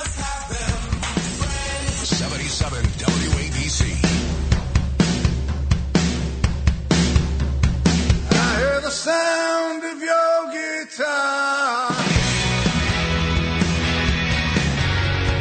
coming from the mystic far. So, was this a song that Bruce Springsteen was performing when he actually fell off the stage? Yeah, I read it was during this song, Ghost. Oh my God, Ghost. Steven Van Zandt had to pick him up, right? I can't even picture that. I'm going to have to find it. Steven Van Zandt picking him up. I know. I mean, he needs a chair when he's I on know. stage now. Poor Steven. Well, he lost a lot of weight, Stevie, but I actually found out yesterday my dear friend James Orsini, one of the great oncologists in the state of New Jersey, and his lovely wife Maria, they took me and Danielle to see Andrea Bocelli last year, and also a couple years ago, Sebastian Maniscalco with Stevie. Stevie was supposed to go to Bocelli last year, but got sick. He couldn't make it. But I've already gotten the invitation from Orsini this year with Danielle to go see Bocelli again December 13th at Madison Square Garden with Steven Van Zandt. And I'm going to go. And then you're all going to yell at me and say, wait a second. Your friend Steven Van Zandt called Republicans cockroaches. And he did. He absolutely did. And I'm still going for dinner with Steven, and I'm still going to see Bocelli with Steven. Because I don't care. I mean, if he's oh. going to say something that's stupid, and he's a very smart guy, he's brilliant actually. If he's going to say something that hateful and stupid, that's on Stevie. He's got to own that. That doesn't mean I don't love the guy. I love the guy. Is, is that fair, Lou? I, I, yeah, I think it's fair. I mean, everybody, we're not going to get along with everybody's opinion. Right. It does not. It's just not gonna happen, Long, you, you know, I mean, if you got invited to go see Bocelli with Steven Van Zandt, would you go? Well, I, I don't know one note of Bocelli. I'm not, Is that right? Yeah, I, I don't. It's not anything I'm familiar with. Yeah. I played it the last couple of mornings. What do you I think when you played it here? I um, I was busy doing something else. Not your thing, huh? No, I, I just can't. You know the song Hallelujah? I think I would fall asleep. No, in you two wouldn't. Minutes. No, yes, you wouldn't. I would. No, you wouldn't. I think I know the me. light show, the band. What is it like? Laser light Oh show? my! Like it's it- come on. unbelievable. Okay, maybe that And then he does Hallelujah with his daughter. She's probably ten now. She was nine when I saw her, and it's the most beautiful. Stirring. I cried. Okay. Yeah, no, you'll cry because with all your, you know, Beavis and Butthead T-shirts and tough guy rock and roll stuff All and right, smoking weed with Levon Helm. All right, that's you're a sweet guy. Yeah. Well, I, You tell me you love me all the time, all the time. Well, that's of course, but Right, what does so? that have to do with Andrea Bocelli? Because he's beautiful and his show is beautiful. Okay. And you're beautiful. All right, I'm going to go get a poster and hang it up and see how beautiful. Get a poster of my mother in a bikini. Oh, that's yeah, that's Well. coming. I think first. Hey, Noam, did we, uh, we, we should get that done, actually. Naomi in a bikini poster. What do you, what do you think, Noam? Is that next? I think so. By the way, Naomi's going to call in right after we play the um, phone calls. Hey, Judge.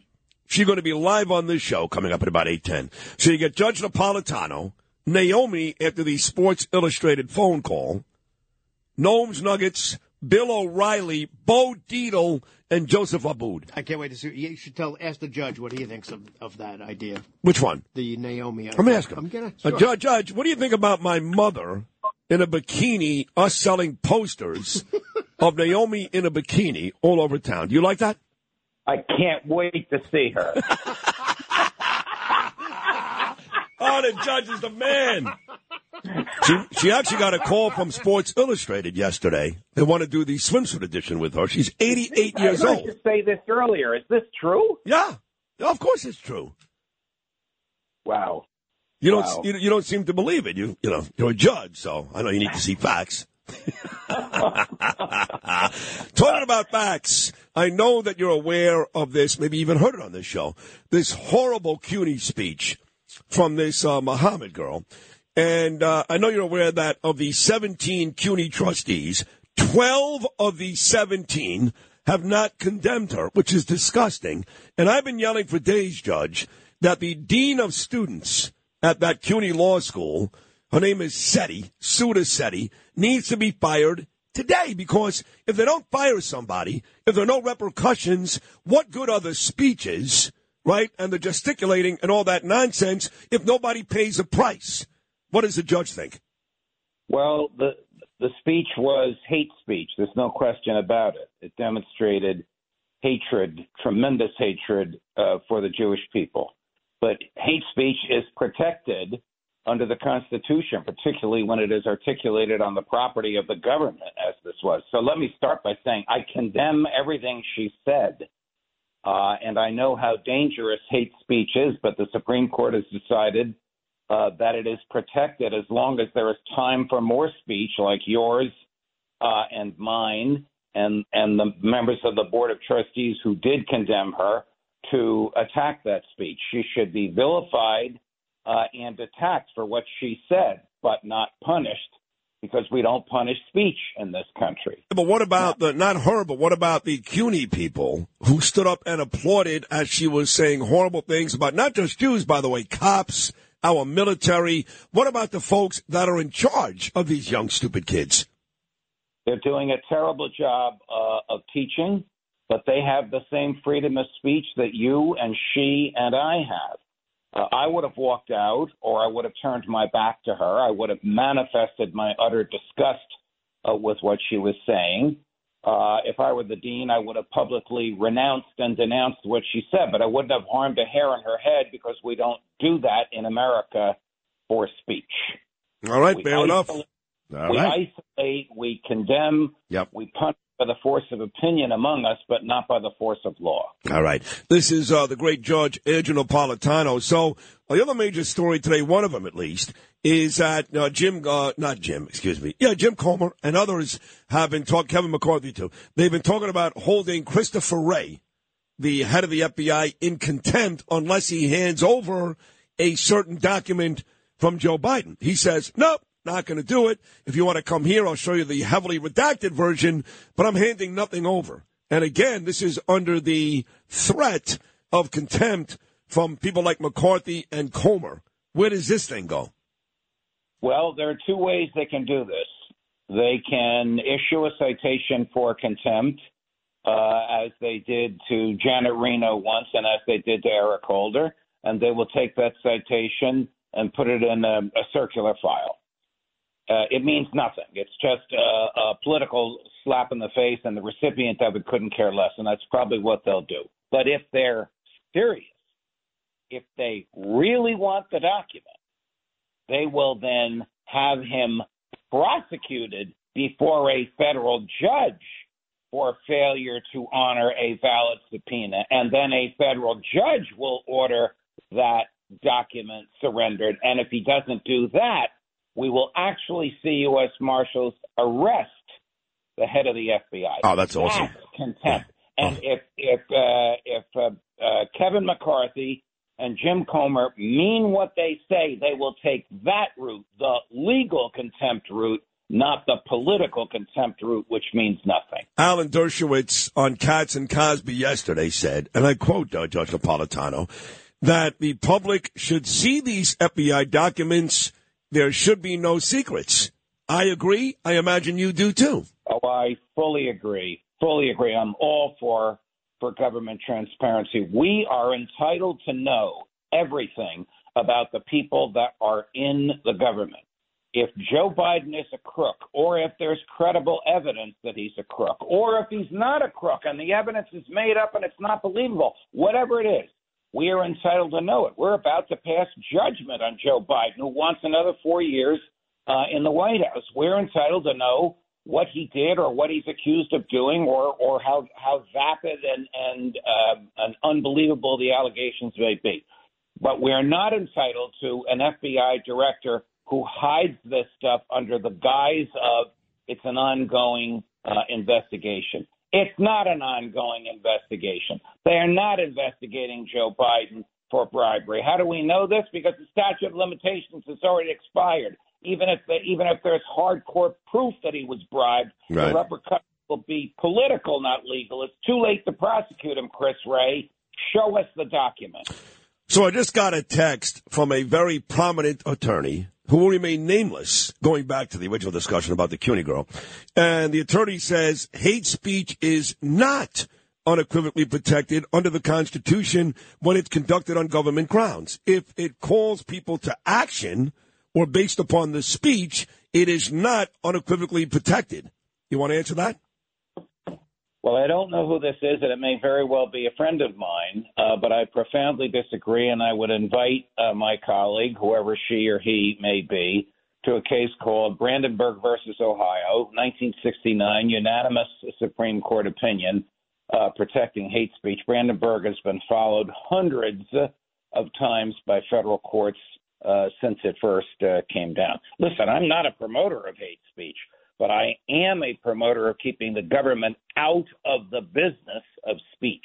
The whole purpose of the First Amendment is to allow listeners to decide what to uh, listen to, not to have the government filtering the speech that it wants us to hear. That All would be far more dangerous than the hate speech itself. Fair enough. Judge Napolitano joining me on this Thursday morning. Always great. I mean, really great. So the um the House passed this debt ceiling bill in uh in big way, three fourteen to one seventeen. Kevin McCarthy is celebrating. Uh, there are other Republicans that are celebrating. But I can tell you, I had a phone call with Nancy Mace out of South Carolina yesterday. She hates the deal. She'll join me tomorrow. And President Trump said last night, "What a crappy deal. We should have defaulted." Where does Judge Napolitano stand on the new debt ceiling deal that Kevin McCarthy bravely put together? I am 110% with Congresswoman uh, Mace and with former President Trump and with all the conservative Republicans uh, that opposed it. Even Mrs. Pelosi, when she was spending federal money like a drunken sailor, insisted on a cap on the expense, a, a number above which her Democratic colleagues in the Treasury Department could not borrow. This has no cap on it. There is no limitation on the borrowing. Joe Biden can borrow money that he doesn't even need and drive inflation through the roof. This is one of the worst deals ever negotiated by uh, anybody in the Republican Party who seems to have any sense of values. I'm totally, totally disgusted with the deal that Kevin uh, McCarthy negotiated, and I'm encouraging my conservative Republican friends in the House Yeah. to declare the speakership vacant and force him to go through another vote, and he will not be reelected. Wow. I know that uh, people like Marjorie Taylor Greene, uh, Chip Roy, uh, Matt Gaetz, they uh, also, like you, really hate this deal. But I got to tell you, I really respect Larry Kudlow. Smart guy, conservative, Republican. Actually worked for two years, as you know, Judge, under Donald Trump. He said, look, guys, you got to be realistic. You're not going to get everything you want day one. But this is clearly a very good step in the right direction. I mean, if you think you get everything you want in the first deal, you're being naive and stupid. What about Larry Well, I- Kudlow? I love Larry, and I agree with all the fine things uh, you said about him. And I've known Larry for many, many years, long before uh, he uh, worked in the White House. I knew him when he was at CNBC, and we were colleagues uh, for a number of years uh, at Fox. But to me, a limitless ability to borrow with no number in there is a recipe for disaster. Joe Biden may owe, the, the federal government may owe a few trillion. They can go borrow five times that much if they want to. And the more they borrow, the more inflation uh, goes through the roof. This is the worst possible kind of deal for McCarthy to have negotiated because it puts no limits on their ability uh, to borrow. I'm 100% with Congresswoman Mace. Ask her tomorrow I will. if Yep. if she's going to declare the speaker chair empty. It only takes one person to declare that, and then the House of Representatives stops and they have a vote to uh, for the speaker. Uh, uh, if four or five Republicans vote against him, he won't be the speaker anymore. Then who would you want to be the speaker? Chip Roy? I don't know who I want to be the speaker. Maybe Chip Roy, but I don't think he's going to get it. Right. But, but Kevin McCarthy betrayed basic principles of limited government by negotiating a deal. As Nancy Mace said, Kevin McCarthy got taken to the cleaners by a president that can't even put his pants on straight. well, I'm quoting her. I know. quoting I know. I know. She was so pissed yesterday. Um, it was a private phone call too. So talking about the president, let's go to this foreign uh, foreign affair thing, the war between Ukraine and Russia. And the question is being asked, Judge, did the United States consent to the Ukraine drones hitting Moscow? That's the question. Yes or no? I think yes. I think the uh, CIA was aware that those drones were coming, that the Ukrainians uh, were going to uh, target them. I think the drones came from Ukrainians inside Russia. And I think the United States either consented or looked the other way, and that is very, very, very dangerous. Could you imagine if drones, uh, Russian drones, exploded 10 minutes from the White House? These things exploded 10 minutes from where President Putin uh, lives. For the American government to have done this is to bring us a, yet again a step closer to World War III. It is the most dangerous and reckless thing we can do, our involvement with Ukraine. We are poking the bear, poking the bear, antagonizing Putin, seeing how far um, his patience will go to no legitimate American end other than the, the, the chest thumping of the people in the Biden uh, uh, Department of State. Right, and maybe and maybe more checks to the uh, the Bidens as well. So you know I agree with you there. Uh, let's close this out. Bill O'Reilly, your friend, will join us at eight forty. He writes a great column every day, plus his morning message. You've got a new column out every week, and it's always great, always great. And this column, Judge, is on property rights. Tell us about that. The the Environmental Protection Agency gave itself the right to regulate. You ready for this? For this, mud puddles. What? So mud puddle Mud puddles? you need a federal permit to build a structure within 300 feet of the mud puddle. You can't make this up. The Supreme Court unanimously, liberals, conservatives, libertarian, progressives said this is ridiculous. Congress never gave the EPA the authority to do this. The EPA can't give itself the authority to do what it wants. Go build your house uh, near the mud puddle. That's how crazy the government has uh, has become, and the Supreme Court, nine to nothing, did the Wow. right thing. What side was the Biden Department of Justice on? Of course, they defended the regulation of the mud puddle. Wow, you hate Biden. I mean, you just hate him. I love it. I think it's great. I do. You hate him. I hate him too. I think it's great. You can't, you can't make this stuff up. No. The same court on the same day, a 94 year old uh, widow in Minnesota owed $15,000 in back taxes on her condo. The state of Minnesota seized the condo, sold it for 40 grand, Oh. paid the 15,000 to the town, and then kept the 25,000 Oh, for my- itself. Ay, ay, And the Supreme Court unanimously said, give her back her cash with interest. So, two great property right cases, unanimous by the Supreme Court in the same day. I'm happy about that. And so should all Americans who believe that you have the right to private property and you can exclude who you want from it. Well, Judge, another amazing appearance. I got to say, every Thursday you never disappoint. Great, great Well, job. know, I love you. Last week, I, uh, last week I was lecturing at the University of Zurich Law School in Switzerland. I had a great, uh, great week, and I missed you, Oh, but wow. I'm full of fire and brimstone this morning. Thank you, Sid. yeah, you were great. Great job And as all always. This goes back to one thing: my image of your mother in a bikini.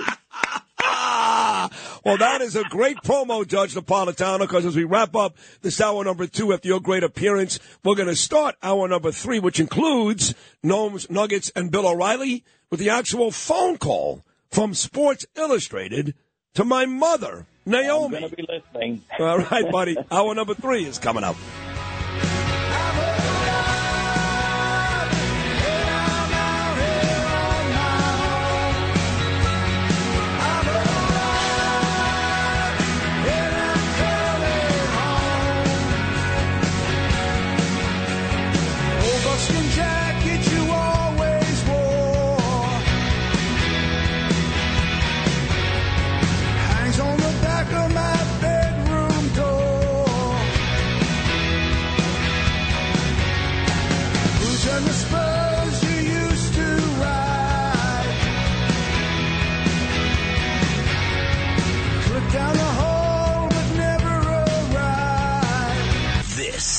Is Sid and Friends in the Morning. 77 WABC. Does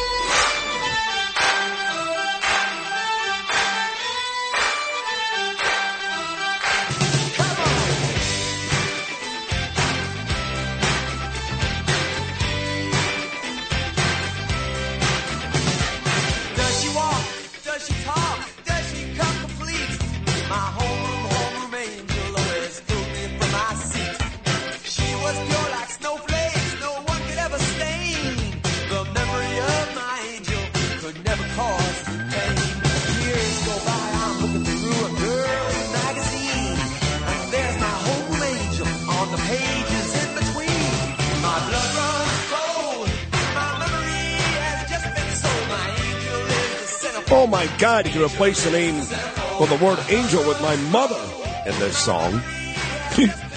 J. Geils, Centerfold. So once again, well, it's been a great show. Bobby Hartman from Mainstream House. I'll be speaking there tonight to some of my brothers and sisters in recovery. He was great. Curtis Sliwa was always tremendous. And Judge Napolitano, really good. Still to come, Bill O'Reilly, Bo Dietl, and Joseph Abboud. But I told you earlier that fresh off the Martha Stewart success with the swimsuit issue for Sports Illustrated, my mother, who you guys love, she's become a cult hero here, Naomi Rosenberg, she actually received a phone call too from Sports Illustrated. I think two phone calls. And they sent us both calls. Two phone calls in an effort to get her like Martha Stewart. My mom is six years older than Stewart, but uh, God bless Naomi. at the age of 88. Keeps herself in great shape, still wears a bikini. So, the first call, I guess, and this guy says he's a fan of mine. I don't know him. I think his name is Bob Rose at Sports Illustrated. He made the first phone call to my mother, and it sounded like this. Hello? Hi, Mrs. Rosenberg. Who's this? This is Bob Rose over at Sports Illustrated. How are you? I'm okay. How are you? Not what's, too- what's, what's, what's up? Not too bad. Actually, you know, I'm calling because I'm a big fan of your son, obviously. Uh, you know, listened to him for years on WFAN, and now I'm working on the Sports Illustrated swimsuit edition. We just had so much success with the Martha Stewart photo shoot that we're reaching out to people with connections to sports, uh, specifically for me, what I'm working on is people connected to sports talk radio. And we wanted to reach out to you and kind of gauge, you know, potentially your interest in being involved. In in what sense? How would I be involved? Well, you know, what we're doing is basically setting up next year's photo shoots. Yes. I don't know if you might have like somewhere nearby. There's sometimes, you know, we'll use a park or maybe like a, a, a pool type setting or something like that. And, you know, we take some very classy photos, you know, especially in the, the swimsuit edition. It's more about showing athleticism and, you know, the power of women and all this kind of stuff. hmm Well, I would have to get back to you. I'm busy now with a a, a project, so it, it, and time element is the problem with me at the moment. But No problem. I would I would definitely uh, consider doing something like this. Okay, great. Well, like I said, I'll have uh, one of my colleagues reach out. Really appreciate you taking the call. Uh, big fan of your Thank you. son over the years. Uh, You know, I know he's doing the more you know political and, and news oriented stuff now, but big Yes, big fan of his sports but stuff. He also, you know, he also gets his his two cents in sports because it's in his blood. So, Absolutely. okay, Mr. Rose, I would definitely uh, consider, you know, having you come to where I am, and What? uh, Thank you so much. Thank you for taking the call. We'll be in touch. and thank you. Have a good day. God bless. you watch. too. Bye bye, love. Okay. So that's the first phone call. So I swear to God. So I'm walking into my building yesterday and my mother calls me and goes, "God, Who is this guy? Bob Rose. I go, Mom, I don't know what you're talking about. So she explains the call to me. I go, Mom, why didn't you just say yes? This is a big deal. She's like, well, you know, I mean, maybe he's a pervert, and I don't know if he should I tell him where I live, and I'm like, yes, tell him everything, give him everything, mom. So I go, when is the next phone call? She says, I don't know. She said some other big shot over there is going to call me next. And I said, okay, when they call you next, the next phone call, agree to do it. It's a big deal, mom. So sure enough. And by the way, he is a pervert. So sure enough, there was a second phone call, and I believe this is the one where Naomi Rosenberg agrees to do this. So, um, and, and my mom is on hold, mind you. She's going to join us live right after this. Can't make this up. So here's the second phone call from the Sports Illustrated swimsuit photo office to my mom in Conneaga Lake, Naomi Rosenberg. Hello, Hey, is this Naomi? speaking. Bob Lipschitz from Sports Illustrated magazine. How are you? I'm good, Bob. How are you? I'm the final hurdle you have to get through before we can put you in Sports Illustrated magazine. I'm the one they, they make ask the tough questions. Okay. I know we asked you about a bikini. Do you feel comfortable posing in a bikini? I have no problem with that. That's all I wear. I don't even own a one-piece bathing suit. We approached Hillary Clinton to be on one side. She'd be on the left side of this pictorial as, you know, because she's left wing. And because you're right wing, we'd have you on the Oh, right. I was going to say that. I was going to say I don't know if that's going to work with her because I am on the right side, not the left side. So tell me if you'd be comfortable with this. We'd have you in the swimming pool and you'd have a Uzi, you'd have your bikini on and an uh, an Uzi machine gun and bullets across your chest. So, you know, to show how right wing you are. Is that okay? And then our other thought is what we do is we shoot video at the same time. So we'd have you coming up the stairs of the pool to some form of music. Do you have something, some sort of music that you're really comfortable with? Like I was thinking maybe, you know, ba da da da da da da. Yeah, da, anything da, but this. I'm not into heavy metal or these uh, or the new music of today. Uh, this is kind of an uncomfortable question, but I'll, I'll just ask it anyway because we did this with Martha Stewart. Like, like Bill Clinton took private pictures of Hillary Clinton, and and so we're going to ask him to share some of those. Do you have private pictures maybe that your husband took that you might feel comfortable, or something that you feel really sexy in? Oh well, um, I have like one like just coming out of the shower. What? But I'm part, I'm covered, you know, of course. But you see like part of my leg, and it's like a towel around me. It's, you know, it's definitely a sexy picture. who, who took that picture? My husband, of course. Who else? So I think we're all good. I am going to um, take you. There's one more level, and uh, we'll give you a hour back. And it was really a pleasure talking to you. it was a pleasure talking to you. All right, so there it is. I had no idea my mom had like almost uh, like a semi-naked picture that my father took. So, Yeah, but who good, knows? good luck in therapy with that. Now that's Ay, ay, ay. So here she is, everybody, the great Naomi Rosenberg, my mom. Mom, good morning. How are you? Good morning. I'm fine. How are you? Is everybody having fun?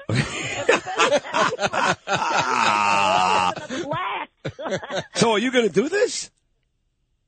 You know what, Sydney? I'm waiting for more particulars. I've committed to do it. I don't have a problem in a bathing suit and a Right. bikini coming Sure. out of our pool, which our pool is not open yet, of course. No, of course. But this this is happening for next year's uh, Next uh, uh, Sports Illustrated, so I have time.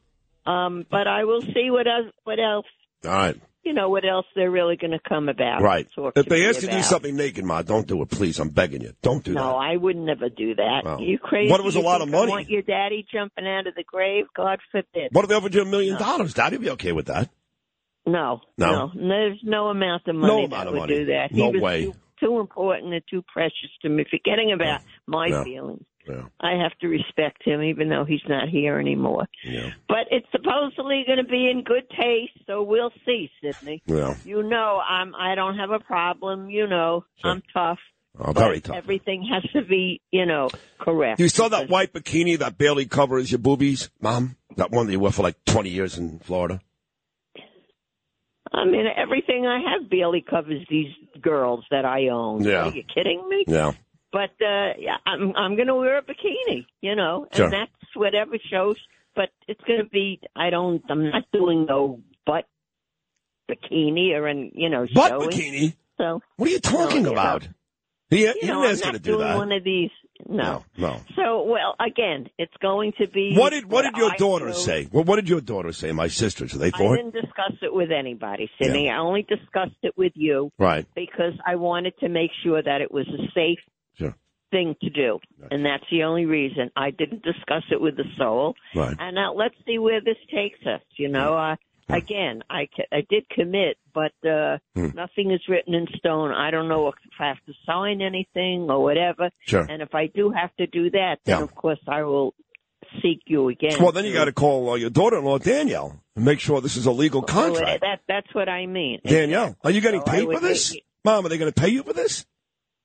Well, I'll, off the year, I'll tell you what's happening. Okay. I really not discuss. You know, I think it's still Sports Illustrated, and I don't know if they'd want me to divulge anything like Mm-hmm. this. But uh, off the year, I will tell you what the deal is.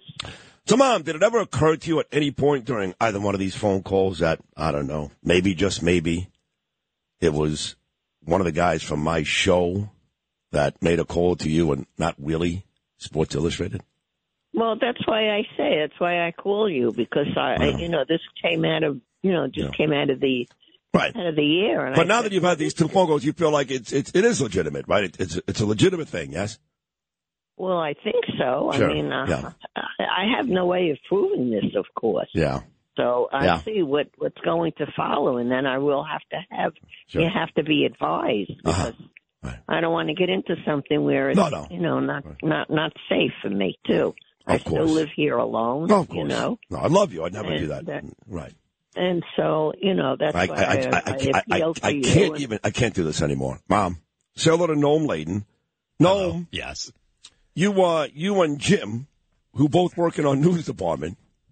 Those are the two phone calls to my mother. Neither one of you guys have ever worked for Sports Illustrated, ever.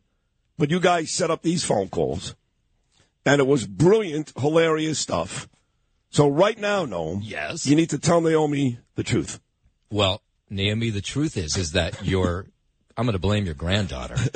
your granddaughter Ava called us up over the weekend, and she said, "Please, you'll make me smile so widely and laugh so hard if you play this prank on my grandmother and tell her she's going to be in the senior citizen edition of Sports Illustrated." Oh no. Oh, it wasn't Ava, it was me. And uh, we love Ava, so we couldn't say no. so I guess I'm the oh. one that has to tell you that neither of those calls were real. Okay, no problem. You should be ashamed of yourself, lipshits. Oh, God. Oh, Ma, you did such a great job. You played it off so brilliantly. It was great. okay, all right, no problem. I think you're mad, Mom. So- I think you sound mad a little No. bit. No, no, it was like a good joke. Right. It's okay. It was a very good joke, yes. It was me, not Ava. It was me, not Ava. But I thought it would be funny if, if the Martha I go, my mom keeps herself in such great shape. Why couldn't my mother do it? So it was really a compliment, Mom. That's wonderful. Everybody had a good laugh and it was fun. Who cares? Who cares? You know, who cares? I don't care. Very good. Very good. All right. It was all fun, and that's good. Fun is fun. Fun is good, What's right. going on in this day and age, who Yeah. cares, Sidney? Right. Who Right. really cares what's really going on? Sure. Someone has to make a joke. Yeah. I don't. I'm. I I have tough skin. Right. I don't really care. Yeah. You know. No. Well, you did great. I thought you did great. So, any thoughts on uh, right. Donald Trump in Iowa the last couple of days?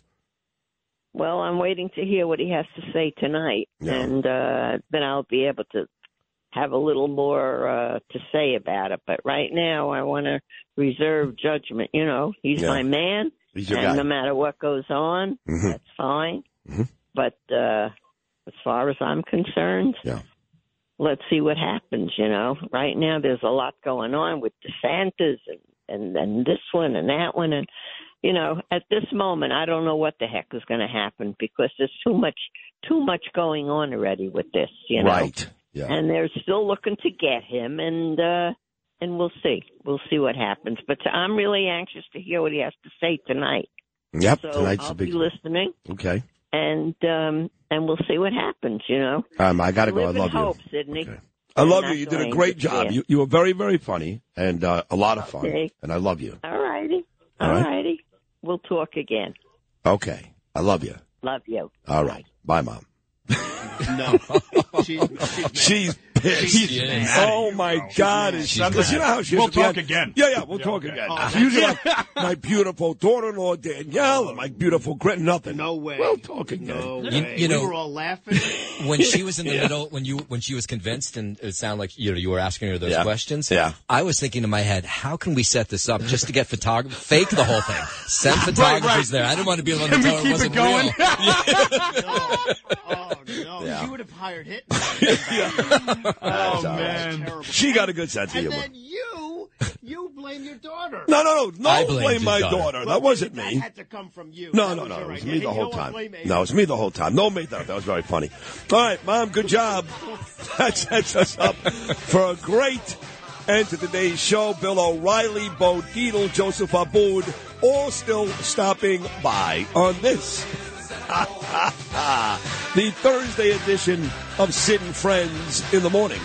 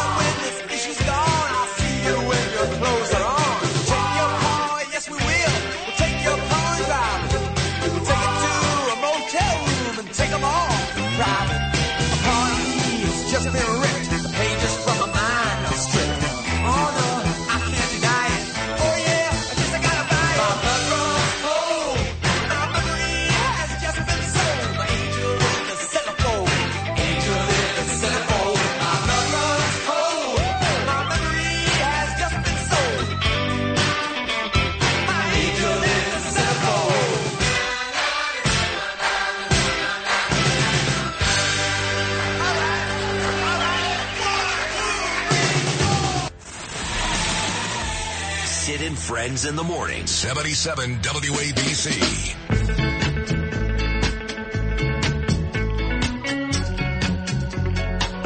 Hope you bastards are happy now. My mother's mad at me, so. She says no, but my phone is blowing up. My Instagram at rosenberg.sydney, my Facebook, Sid Rosenberg, personal friends, Mike Sullivan, even my wife. And uh, they all say the same thing you're going to hell. I can't, can't imagine what your wife just. yeah, he said you're going to hell. That's- Mike Sullivan said the same thing. So did many others, but as it kept going. but they all said freaking hilarious Yeah, too. it's hilarious. But I had to sell it. You know, I had to sell the whole thing. So, Oh, and then even when I said to her, "Bond, did it ever occur to you that this is a joke?" She's like, "Yeah, but it's real." I'm like, "Okay, you say so." and Noam, this son of a bitch, he wants to play it again. no. One's not enough. You know, I almost want to just call her back up on the air. You know, I, I've been fortunate that I've been on a bunch of morning shows over the years, and they always pull me in to do these phone pranks. Sure. And usually you can make people happy at the end of it, you know, so you can use it on the air. Yeah, yeah, that didn't happen She was here. not happy. No, Yeah, she was not no, happy at all. She wasn't happy. Yeah. We do have Bill O'Reilly, Bo Dietl, Joseph Abudo coming up back to the serious and uh, good stuff. But that was one of the greatest phone pranks ever. We don't do that on this show. That's an Elvis Duran Z100 thing. And I guess Scott and Todd did that at PLJ and or the real, uh, you know, the real geeky and, uh, you know, uh, cheesy morning show. Hey, Hey, it's a zoo. yeah, the zoo.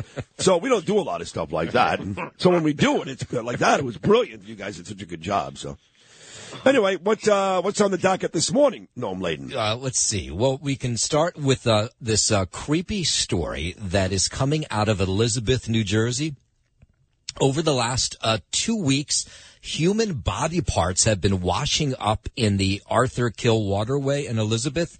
Uh, uh, a torso, a leg. Uh, police don't think the two are connected. This is like a, What? it- yeah, it's really bizarre, and it's this part of Elizabeth that has been built up and has become a popular you know, attraction because it's on the water and you go. There's a walkway there, and they have these fishermen who've been out there, and over the um, last couple days, these body parts have come up, and here's what some of the fishermen had say. We were standing there by the water, and uh, I looked over, and I happened to see a femur, uh, the part, the leg part. It's a little scary, a little strange, but in today's world, it's kind of like, uh, you know, real. Yes, so the medical the medical examiners collected these body parts. They're now trying to figure out how these people died. They have not come back with a conclusion yet. Uh, that is the uh, fishermen are still out there. and Hope my they're- mom's not listening. Yeah, I was just thinking. Yeah. You're giving her an idea right now. I got careful, Noam. Somebody just said you ought to tell her five times that you loved her before she even responded. Is that true?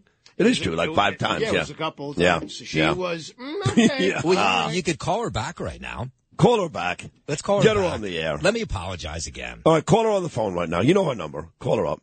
I, call we, her. we got to get it in here. I don't have it. Go in there, uh, no. I don't know, what you got to do. Those two perverts in Yeah, because have it, so right. I, I don't have it. And then she, um, then we'll see because she's not the type of person to hold a grudge. She's got a great sense of humor. Then we got to talk serious stuff, Bill O'Reilly and uh, Bo Dietl, all that. But we got to get Naomi back on the phone. We cannot uh, have Naomi angry at us, and I feel like that's the case. Huh? She uh, tried at the very end, but the old "we'll talk later." I think I've heard that uh, before. So let's bring her back one more time. Maybe she won't pick up though. There is a possibility, you know. She's listening right now. You know that that she may not pick up. Would she do that if she's mad at you? Stop talking to you? My mother's not like that. But this, uh, she seemed to be uh, really angry this time. Like really you know what? angry. Let me take the fall for it. Maybe All right. that'll help you. I'll say right. it was completely Don't my blame idea. Ava or Danielle Or you. me or Yeah, anybody I'll else. say I came up with the Right, idea. but you didn't. It was my idea. I but called you fine. fact on a Saturday. Yeah. Yeah. To tell you, you were giddy with I was, excitement I was about very the whole excited. idea. Yes. Yeah. And you're like, you have to carry this out. You got to do this, and I know you could do it well, and you did. So now Lou is talking to my mother, and I believe she's yelling at him. Let me see if I will tell her it is Yeah. my idea. Oh, I- it's a long conversation. Uh, let's see if Lou puts her on hold. Louis, uh, everything okay? Yeah, she's okay. She wants to talk. All She's right, fine. no, I'm gonna pick it up, no. Naomi? Yeah, I'm here. Hey, it's Bob Lipschitz. No, no. It's not. Listen, a joke is a joke. There's too much going on. You think I'm going to take this to heart? No. As, as as I called my son, as I called Sydney when this all came to be with, with the calls, I was skeptical anyhow. So, Yeah, you Nate- know, a joke is a joke. I'm not angry. Good. There's Well- too much going on in my life to be angry about a joke. Are you kidding me? You and I, on, you and I had this lovely conversation a couple weeks back. I really enjoyed talking to you, and and now I feel a little bad because it was completely my idea. I said, you know, this would be a good joke with the senior citizens and with Martha Stewart, and so I I was the not one a who convinced. Sid to I, do it. I take good care of myself, and I am in good shape, Yeah. and I only wear bikinis. And this thing that my husband took a picture of me, you couldn't see any body parts. You Right. saw my leg. I had a towel wrapped around me. But with that said, the fact is, a joke is a joke. If you can't take a joke, shame on me. Yeah, I just I just feel bad because I don't want you to blame Sid. It was really 100 percent my idea. No, it's okay. Really, I listen. Everybody at the station, including Sydney, don't even think about it. A, a joke is fun, and that's All where right. it's at. And if we can't laugh today, we got enough going on. You're in right, Mom. world. We have to be able to have a laugh. Noam called you a couple of weeks ago on Mother's Day. You remember that? Yes. And you gave uh, a whole bunch of great Mother's Day answers, including a couple I had no idea if they're even true. Like? Like a couple of stories of you and Daddy. Yeah. Well, I mean, you know, listen. What facts are facts? We're down to that, son. Facts are facts. I don't make things up. That's for sure. Yeah, I know. Now I know that you guys are able to do that. You make things up. It's a joke. It's a joke. Come on, guys. Ah, Get serious with this crap, excuse my French, that's going on today. I'm perfectly fine with the whole thing. Not to worry. It was great I'm just radio. Glad that it, Yeah. that, you know, I didn't involve everybody else, anybody else. Sure. Because that wouldn't have been, uh, then I wouldn't have been happy. Right. But just between you, Sydney, and me. Right. And, the, And, a the million call- New Yorkers listening right now, Mom. Like a yeah, million. Well, let 'em listen. listen. They're million. all my people. They're all my people. Listen to your show are all my people anyway. That's true. Yes. So they're gonna Yes. they're gonna not be upset No. to me. They know a joke is a joke, and that everything is fine It was and great. everything is good. You were great. I love you. I love you too, Sydney Ferris. I'll and, call you later. And, and really, the guys at the station, not to worry. All right. Everything is Yeah. good in a joke. I love you, Naomi. I had such a nice time talking with you, and we're going to do something else with you. Maybe you know what? You and I Oh, my God. can have a conversation about getting I don't back know at Sid. we'll talk later. How about that? Sure. Okay. Sounds great. All right, Mom. All We love you. Listen, All right. everybody. Be safe. You Sydney too. Ferris, God watch, and I'll talk again. I love you too. All right? Yep. I love you. See you later. She's got a great. My mom has a good sense of humor. She's uh, she loves stuff like that. Oh, yeah, my God. that's what radio. But listen, folks, that's what radio is. That's it. Again, at the risk of maybe angering people, that's why most shows get less than a three, and I get over a seven. I do it with zero remorse and zero apology. My mother's got a great sense of humor. People walked into this radio station. They're like, I couldn't even go to work. I was standing on the street on Third Avenue cracking up. Oh, it was great radio. Your job in this place is to do great radio. And that's what we just did. Thank you, Naomi. This is Sid and Friends in the Morning. Entertaining and informative. Oh, you're my best friend. 77 WABC.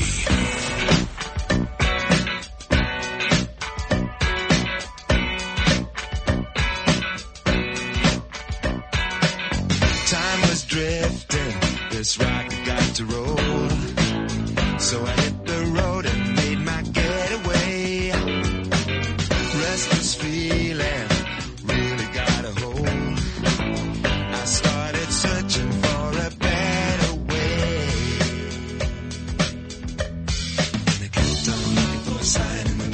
Yeah, I never know who sings this song. I love this song. Climax Blues Band.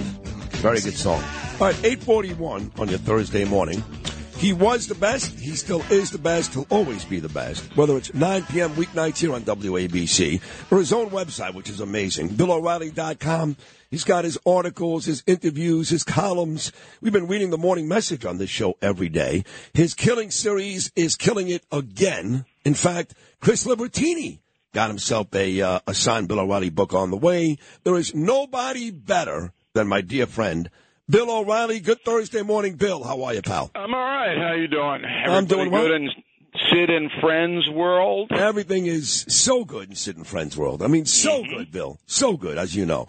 Uh, but not so good in D.C., where Kevin McCarthy is claiming victory, but Matt Gaetz And Chip Roy and Marjorie Taylor Greene and Donald Trump and Judge Napolitano and Nancy Mace.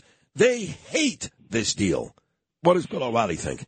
You know, uh, first of all, for Napolitano, I listened to him uh, today. Yeah. Um, he's a smart guy. Uh, learned everything he knows from me.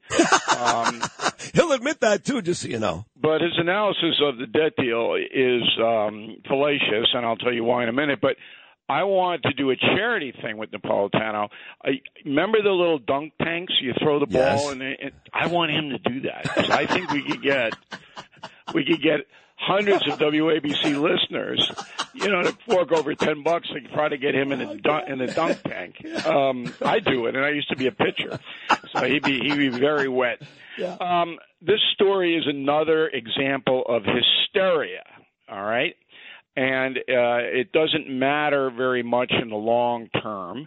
Uh, people, of course, discount history uh, and they live in a world w- that doesn't exist, in a world of ideology where they think um, they have power and all of that. So let me just run it down. Um, the government spends far too much money. Trump did. Um, Biden is a record spender, and the Democratic Party has only one platform vote for us, and we will give you free stuff. That's all they have. They don't solve problems. They have no vision other than we hate America for this reason or that reason. But they, it's just a party that's devoid of creativity. The Republican Party is basically let's get back to fiscal responsibility, which is a good thing. All right. And uh, let's try to uh, put up a republic where self reliance and responsibility reign. That's the Republican platform. So, who controls the Senate? The Democrats control the Senate. So, all these uh, very conservative um, Republican uh, lawmakers, do they think that there's going to be a magic wand that's going to convince the Democrat Senate, which votes en masse together, um, to uh, go in and cut the budget? They're not going to cut the budget. No matter what you do, they're not going to cut spending. The Democratic Party will not do it. McCarthy understands that. And so you have two choices get a deal that constrains spending for two years, which this does. Okay? So there's no spending growth for two years, or throw the economy into chaos where Americans get hurt. That was McCarthy's choice. So which choice would you take? Well, I would take Hey, hey, right. short term, two years, because McCarthy's playing the long game. Right, which The is in two years is- we get the House back and we get the Congress back. And, I don't know who we is, uh, Sid, but Yeah. the Republicans control Me. Congress and the White House. Right. If that happens, the Republican Party in 24 then can go in and slash spending. Right. Okay?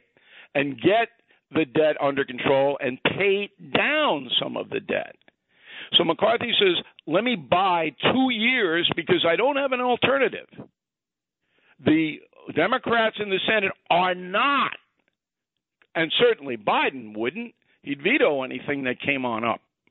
So why waste our time throwing all of the markets, the stock market, the commodities market, the bond market, all investments that people have will get battered unless we make this deal. Plus, the investment in America by foreign nations will stop because we can't pay our obligations. So, what would you do? I mean, you're just sitting there and you got to go, I don't like this. I never liked the government buying votes ever. I thought it was horrible and is horrible to this day. But you don't have a choice because you don't have power, Republicans. Right. But what happens and what really angers me is these people know that. Anybody would know that, but they play to their base. So the Congress people, Chip Roy and these people, they run back and they go, "Oh, I opposed it. Yeah, I'm not, I'm a, I'm a warrior. I opposed it, but these idiots, McCarthy, we got to throw him out." And I'm saying to myself, "Yeah, all right, politicians pander." But that's pandering to a level because you know you wouldn't have got any spending cuts at all. Does that make sense? All the sense. I agree with you, and I agree with Larry Kudlow. I think he did a good job. Got what he can get, but He but got what he could get. He's a good speaker, McCarthy. yes, very good. But you say that what's his choice, and your friend President Donald Trump said we should have defaulted. Because he's he playing to his base. That's why. If he were president, he he wouldn't say that. Trust me. Right. You know, the more chaos in the country there is, helps Trump. That helps Trump. So if everything goes to hell, Trump has a better chance to be reelected. Does he not? One hundred percent. Because that's how and Trump's a what they call a strong man in political terms. And if you look at history, and I did write this in a message today and talked about it on Common Sense at nine o'clock on WABC. If you look throughout history, all of these dictators, and I'm not saying Trump's a dictator. We always our system um, is such that he can't be, but they all came to power in times of absolute chaos in their own countries. Just run the list down. That's how these people emerge because they go, I'm going to settle everything down. I'll make everything better. So if default happened and and people were thrown out of work, which they would be, and everybody was going crazy, Trump then emerges as I'm going to make America great again. I'm going to be the guy. It's easier for him to get votes in a climate like that.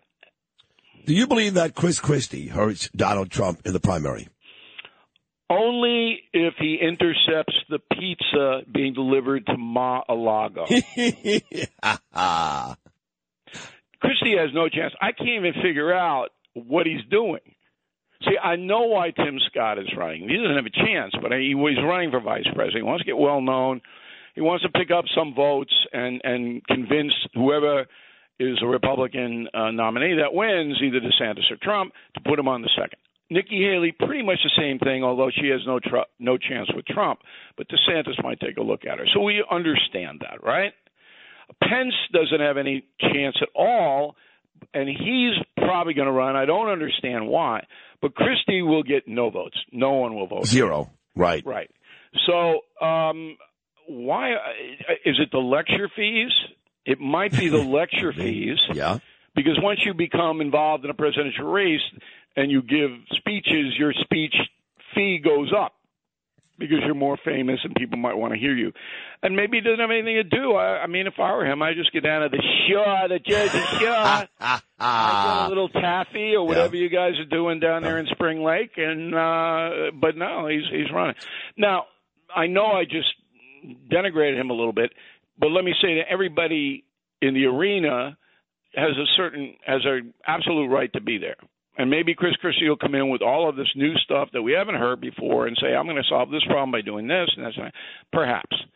But the odds are 10 million to 1 that he would win a primary. Well, Scaramucci is putting his money him. That, that, that's one thing. But according to Scaramucci, the owner of the New York Mets, Steve Cohen, is putting all his money behind Chris Christie. What is he going to be, the designated hitter? I don't know. I, I, don't know. I, I mean, I know Scaramucci. I, I won't let him on my property, but I know him. He lives in my town. Um, but I, I mean, I'm just, I'm a little flabbergasted I by know. that remark I know. because he, you know, Cohen is Cohen. He he's a guy in the arena. He has a right to give anybody money that he wants to. But it, Chris Christie has no chance. Well, you did hear the judge speak earlier, and he talked about the uh, the CUNY case. You know, the girl that spoke in that horrible, horrible hate speech at the commencement, and he said, and I quote, that she's got the right to do that. Free speech is protected. Now, a friend of mine who's an attorney said, not necessarily. And he said, no, it is. And he, he uh, stated some, uh, some old case. I don't know. Uh, what are your thoughts on that? And does somebody, the mayor, somebody need to fire somebody to send a message that what happened at CUNY is not okay? Well, first of all, the New York City college system was set up to educate uh, people, um, students whose families had no money. That's the original intent of uh, the CUNY system, and it was a good intent. It, it gave thousands and thousands of families hope that their children could have a college degree when that was not a reality uh, if you had to pay for college. What happened was it w- it's been hijacked, like everything else in New York State, by progressive loons. They run the system. So I remember my daughter coming to me. She was at Fordham, and uh, this was early on, and and she said, "I want to transfer um, over to NYU." And I go, "Okay, well, you better take out a big loan because Daddy ain't paying for it." okay, you're not going there. You're going to stay at Fordham with the Jesuits, as loopy as some of them are. okay, you're going to get a much better education because you're not going to be distracted by people taking methamphetamine in the row behind you.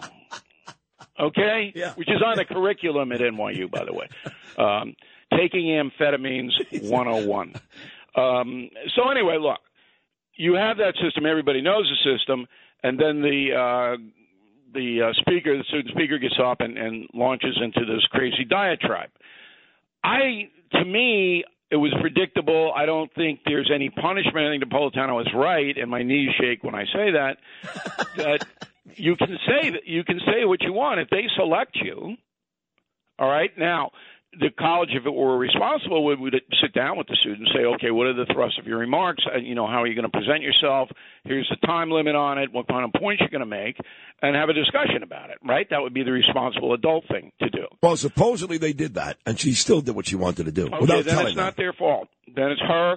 And But wait, you know, wait, wait, wait, but but, but, but wait, they're standing up and applauding. It is no, no, fault. that's right. Just going to say that, but you have to go out and you have to say we were misled by this woman. She's obviously misguided. We don't believe this, and the people who are applauding are idiots. You have to win the in the court of public opinion rather than there's no other way to do it. But what it says is that the CUNY system is essentially out of control in New York, and I don't think that surprises many people. doesn't. So you wouldn't have the uh, you wouldn't fire, for example, the lady that applauded the most is the dean of the law school. This lady Setty, Sudha Setty. You wouldn't fire her. I would. No, I would transfer her to Potsdam up there, the state university. Nice climate up there. Okay, that's where I would do for it. All right. What about this uh, Christopher Wray contempt thing? What do you think this thing goes? Uh, it goes nowhere because uh, you know I got a letter today, uh, and there's so much propaganda about this. Wray understands that Merrick Garland, the Attorney General, is not going to prosecute him for anything. Okay, not happening. So Wray can go in and say, "Hey, I'm not going to give you the document, even if you pass the contempt citation against me, because I know Eric Holder did the same thing, and nothing happened to Eric Holder. Nothing's going to happen to me. Let's all go out for shrimp cocktail. Come on, hey!" So he knows because there's no apparatus other than the Justice Department bringing charges, which they did against Steve Bannon. And that's why our justice system, and if you go to BillO'Reilly.com and you read the message of the day today, Yep. on the justice system, it's totally collapsed. And, and it has been in civil. If you think you're going to get justice in civil court, say your neighbor comes over with a hammer and breaks five of your toes, and you bring him in for civil, it'll take you thousands and thousands of dollars in years, and you may get, uh, you know, a smidgen of what you want. The whole system is collapsed. Wray knows the system, and he knows he can defy it. And what I would do is Wray has offered to show uh, Comer and uh, the senator from Iowa to show him what they have on the whistleblower, what they have in this memo. I would take that uh, offer up, and then I would go over there and dog and pony show. The press would follow me. I'd go into the Wray's office. I'd discuss it with him. He has to show me something, and then I would come out and tell the press what this is what it is. I think that would be the only way now to get any exposition on the charges. But remember, we live in the United States of allegation. All the allegations against Donald Trump and Russian collusion were bogus and false. So people convicting Biden on a whistleblower, that is not fair. However, there is tremendous circumstantial evidence that the Biden family, headed by the enabler Joe as vice president, enriched itself by doing corrupt things. Right. There is a lot of circumstantial evidence, and there wasn't in Russian collusion, by the way. There was none, zero. Although Adam Schiff said he had a bunch of. Remember? Yeah, I know that Adam Schiff man. He, what a genius! I heard he might be the new chancellor of, of uh, CUNY. Hey, Mike, you couldn't do worse. Yeah. You couldn't do worse. My God, what a mess. Well, you were brilliant again. What is uh what is the latest deal on BillO'Reilly.com? Books, what's going on yeah, there? we got Father's Day coming up, and uh, you know I kind of hold my urchins uh, hostage on Father's Day. Yeah. Um, it's like okay. You better come across with a good gift, um, you know, because I'm paying your college tuition. And if you want to live out in a homeless camp, uh, then you forget that day. I want a witty card and a nice gift. BillO'Reilly.com is the best gifts, all right, for dad, particularly if dad's a reader. Okay, so my strategy is with my father. Um, I used to give him a lot of books so he wouldn't talk, so he'd be reading. I like that. So yeah. Yeah. So if you don't want dad to talk, you give him the killing books, and we have great deals on them, by the way. Um, and then dad is immersed in reading, so you don't have to. that isn't that a good strategy? I love it. So I love it. dad likes you, but then dad is reading and he doesn't talk. It's a win across the board for the whole. Oh, that is great. And then we have Team Normal gear, which is flying out of here with hat shirts. You know, be on Team Normal. You love your country. Let's uh, raise the flag. All the loons are raising the, their rainbow flags Oh, and yeah. everything. Yeah. Can we get a Team Normal thing going on? I mean, please. You're right. Yeah, all of that's on BillO'Reilly.com. You are the absolute best. I love you. Another great appearance. Thank you, thank you, thank you. We've been listening at 9 o'clock tonight. Thank you, Bill. Okay, so see you soon. You're the man, the great Bill O'Reilly. That wraps up hour number three. Still a lot more to do. One more hour to go. Bo Dietl, live in studio, as he is every Thursday, and Joseph Abboud. Keep it right here. I could drown.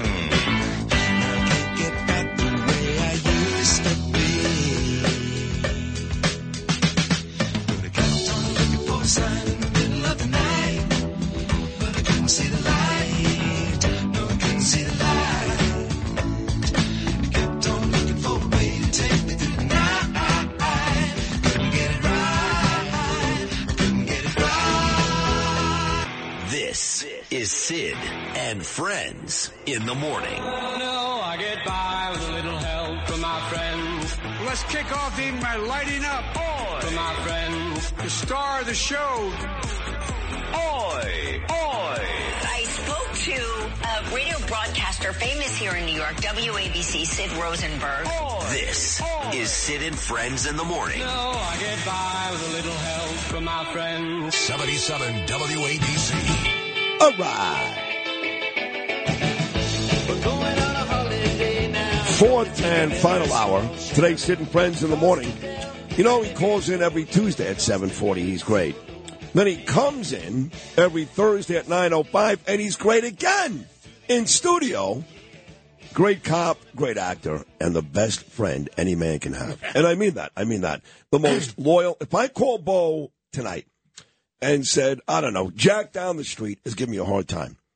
I swear to you, in five minutes, Bo would be there, break every bone in this guy's face, and call me up and go, meet me at Rao's for dinner. That's Bo Dietl. It is Thursday, by the way. It is Rao's, right?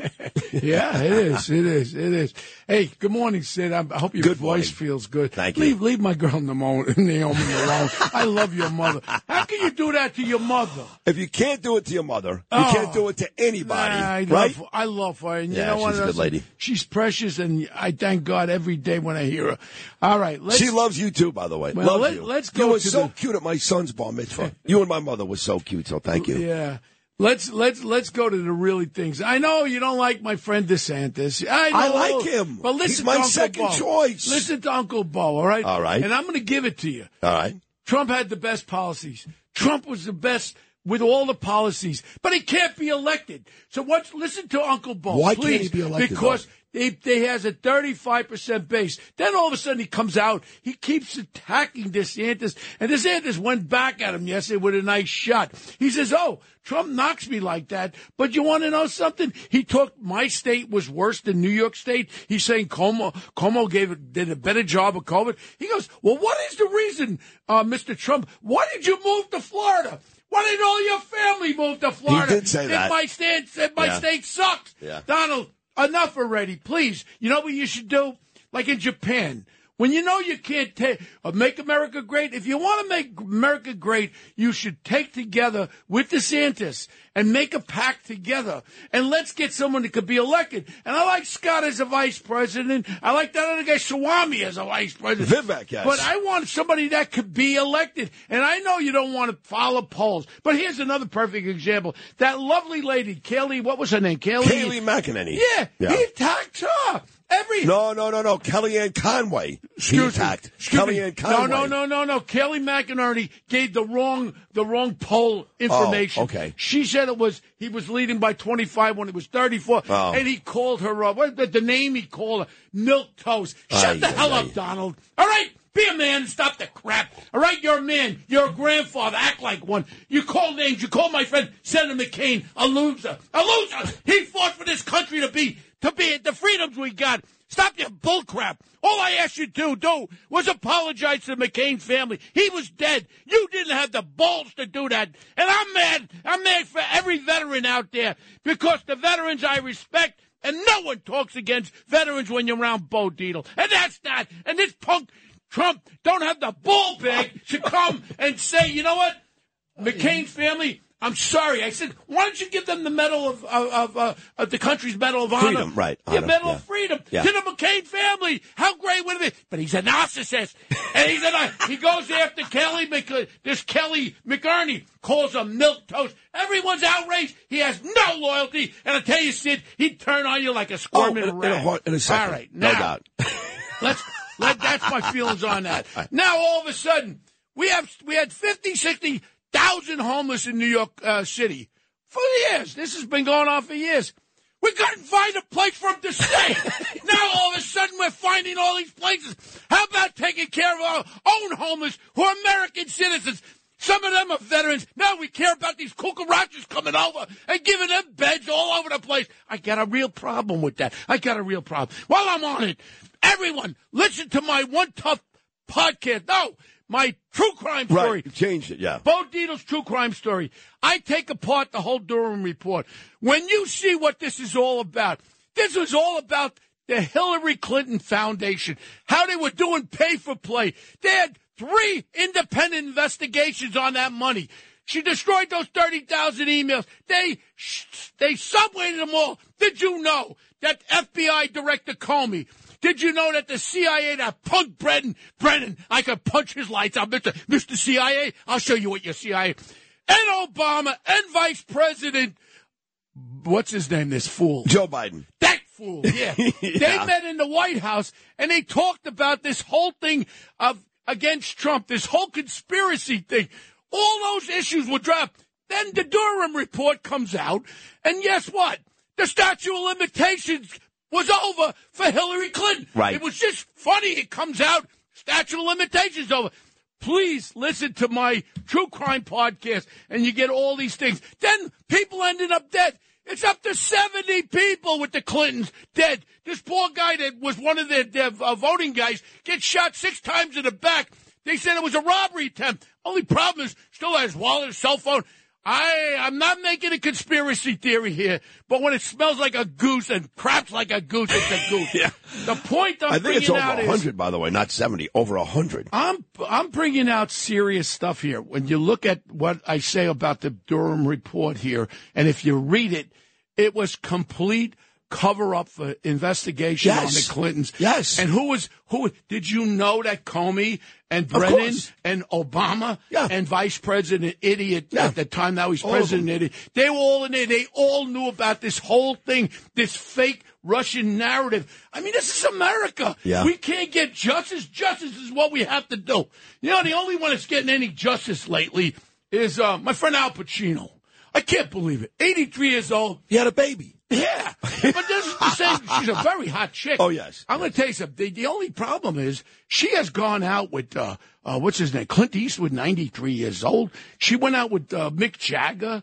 She went out with all these old dudes. Michael Chow, 84 years old. She's a hot looking chick. I would, def- hey, hey, Al, get the DNA on this one. Uh, who knows what's lurking? Pretty lady. She, but she likes the old ones. Maybe she like, uh, Bo. Who the hell knows? I'm old. I'm an old broken down valise. No, you're not broken down. But but I I'd be very honest with you as far as uh, what's going on in New York City, and then that man in Queens. You know, we talked about it Which guy? earlier. Two o'clock in the morning, he wanted to go home. Sixty-three year old man. Guy comes up to him with a sharp instrument. He saw something sharp in his hand. Give me your money. All right, the guy maybe had an illegal gun. He shot him. You know what? You know he should have waited. What he should have waited for that sixty-three-year-old man. He should have waited to get stabbed or shot by this punk. The punk that was locked up fifteen times. Maybe that would have been better if that man, because that would even have made the news. It would have been a sixty-three-year-old who was stabbed to death during a robbery. Where the hell are we going? Set him free there. That's Curtis's ex-wife. Hey, find your ball bag over in Queens and set that man free. There's a thing called self-defense. And that should come into play right now. Now, the other creepitation, this raid, this FBI, Trump, oh, Trump did a couple of things real wrong, your boy Trump. You Trump sucker, listen. Yeah. Wray should have never, he should have been fired.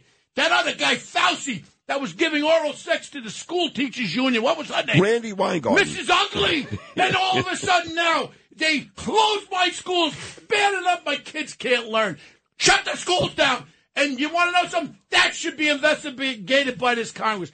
One thing we got to realize right now, we don't know if we're going to lose Congress again. Everybody's high fiving. Yeah, yeah. The next round, we might lose the House of Representatives. Oh, it's close. Every one It's of close. these investigations that my friend is starting up might go into the toilet bowl. Don't you understand? We're on the eve of destruction. Remember the song? Yes.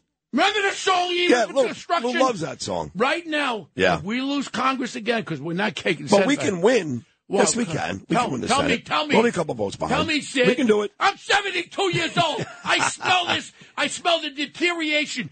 I smell the deterioration in New York City, in America. If we don't take it back, and then nobody cares. Again, 21,000 Americans, 90% of them young blacks across our country are being killed. Yeah. Nobody cares. Nope. Nobody cares about Chicago. Remember Chicago? Every year, 700 people are getting gunned. Where is Skinny Sharpton? Where are all my leaders? No one cares. It doesn't fit the scenario. I'm just, I'm sorry for being so angry. Keep going, Walt. Yeah, Keep going, no, baby. no, no, Keep going. Uh, Something, something good happened here. Oh, okay. Uh, uh, Yeah. uh, Neely King, this is his uncle here. He got locked up again for, for grand larceny. He gets locked up again. I guess the chromosomes were involved in both of them. Yeah. The, the psychochromosomes. And this poor Marine is still sitting by wondering what's going to happen. And then all of a sudden, you got this this guy who heads up the jail, Cucaracha Miranda. Louis Molina. Yeah, Louis Molina. Yeah, Yeah. Louis. Nice try, Louis. Cover up a little bit. That's why we have a monitor in there. You can't cover these things up. These are facts, and we want to know what the hell's going on in our Well, that's why you and I both put Norm Seabrook on. And he did a very oh, good job. How good is Very Norm good job. Seabrook? And great, I'm going to tell you great, something. great. Now, the newest one, the newest one is, hold on, this is a very important thing. Uh-oh. I'm sorry. Uh-oh. This is so Uh-oh. important. This now is something that they want to do now. Second, hold on, second chances. This fool governor and that little punk, little, uh, a little midget there, head of the New York Carl Assembly. Heastie. Yeah, and Yes. that woman with the scarf lady. Andrea Stewart Cousins. Now they want to do second chances. Listen to this one. They want to release people after three years for misdemeanors and felonies. And now they're talking about if you murder somebody, you could be, your record could be wiped out. Are we going completely berserk? Now they want to wipe second chances. All of a sudden, these two scumbags, ha, Assembly and State Senate, and they're ready to pass it. And then Snaggletooth, Hunkle, is going to sign that bill. So that means if you kill somebody in seven years, it'll lay off your record. You want to become a, What? You want to become a cop? What do you mean No, off you, your you- record? You become become an FBI agent. what the hell's the difference? They're so corrupt over there, Sid. It's really, really serious what they're talking about. It's bad. And you It's know what? bad. And they said we're going to get it done. The audacity. We're going to get it done this session. That's how bad it is. Now, if you want to talk about something, talk about something. I was at uh, Gracie Mansion last night. Oh, who gives a crap? What do you I live down mean? You almost Stop live there. sucking You up. almost live Stop there. sucking up. Here, 20 mile an hour. They're going to put the speed down to 20 mile an hour. Yeah. What do we want? And the bikes going 60 miles an hour. I almost got killed coming over here. And yeah, bring the bring the speed limit down to 20 miles an hour, except for illegal bikes with no license plates on them, running people over. Is this craziness? Well, Adams didn't do that. That was De Blasio. No? this 20 mile an hour proposal is before these morons in the city council. the Star Wars scene. Remember the bar scene at Star Yes, Wars? yes. That's what the city council of New York City looked like. They're a bunch of idiots.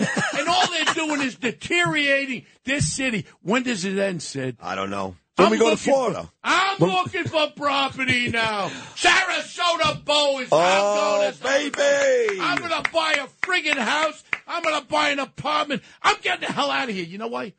We're on the eve of destruction. We are. And you know what? You can say what you want to say. I don't see a glimmer of hope. Really? Not a glimmer. You know. Eric Adams said Yeah. last night Yeah. at the event I was Oh, at. hold on, hold on. The city Wipe is the- not wipe- coming wipe the- back. Wipe the white stuff off your mouth. All right. He said the city is already back. You disagree? Yeah, yeah, yeah. Okay. Yeah. yeah, yeah. Tell it, ah. tell it to the next six victims that are going to be robbed, and the next six victims that'll probably be killed. All I know is that I am glad that we're able to uh, thrust ourselves, but it's bad out there, Sid. It's really bad, and you know what? Anybody tells you different, including Eric Adams, they're in the fog. Why didn't we take care of these 50, 60,000 American homeless I agree. veterans and all? I agree. We couldn't find a place for them, but we find places for these kukaracha illegals that we don't even know who are there. And then on top of it, on top of it, we know one thing over in New Jersey and all that. These people are embedded there, and so many of them are terrorists, and we don't even know who's in our country. The systematic of this country is being deteriorated, and these terrorists now are embedding themselves. My friend went for a haircut. I was talking last night. And these Arab guys are there, and they're all talking about the war. 9-11 was all phony, and the Jews should die. And these are people in America talking about it now. There's an interwave going. When is the next attack going to happen with the terrorists? And everybody's going to go, oh, we didn't know it was coming. Yeah, we didn't know because the CIA directed that moron Brennan and the FBI. They don't coincide the information back and forth. I'm sitting here just contemplating. I can't twist the truth. It knows no regulation. Handful of senators don't pass legislation. And marches alone can't bring integration. When human respect is disintegrating. This whole crazy world is just too frustrating.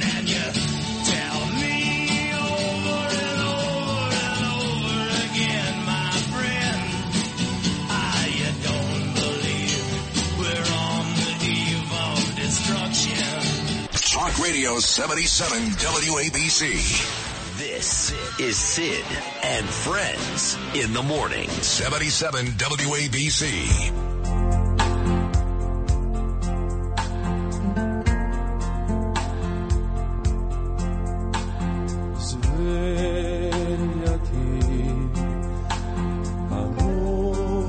No, I love this.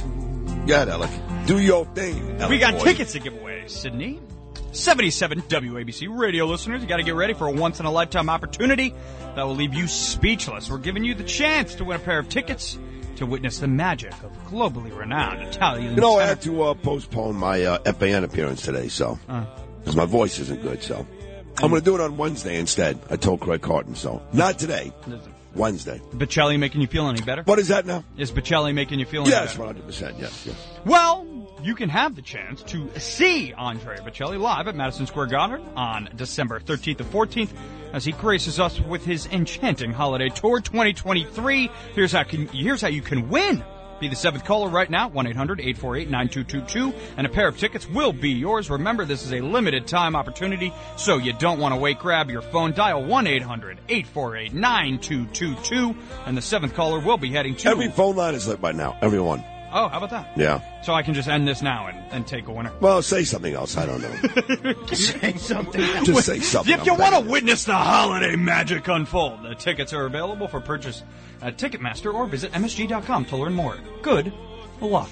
All right. Yeah, good luck. Is Abudia yet? Yeah, he is. All right. What time's he coming in? Uh, he's coming in in about 13 minutes. Oh, he is. Yeah. All right. All right. He's going to talk about, I think, um, That'll be fine. I gotta go and what get to a wear winner. during the summer. Okay, tell me about that. Where are you going now? I gotta get a winner. The, I gotta find somebody to uh, give uh, the Bocelli tickets to. All right. I'm going to that too, just so you know. Okay. Me, Jimmy Orsini, and uh, Steven Van Zandt. So play some more Bocelli, and then go to Joe Nolan, and then we'll come back. All right? Thank you.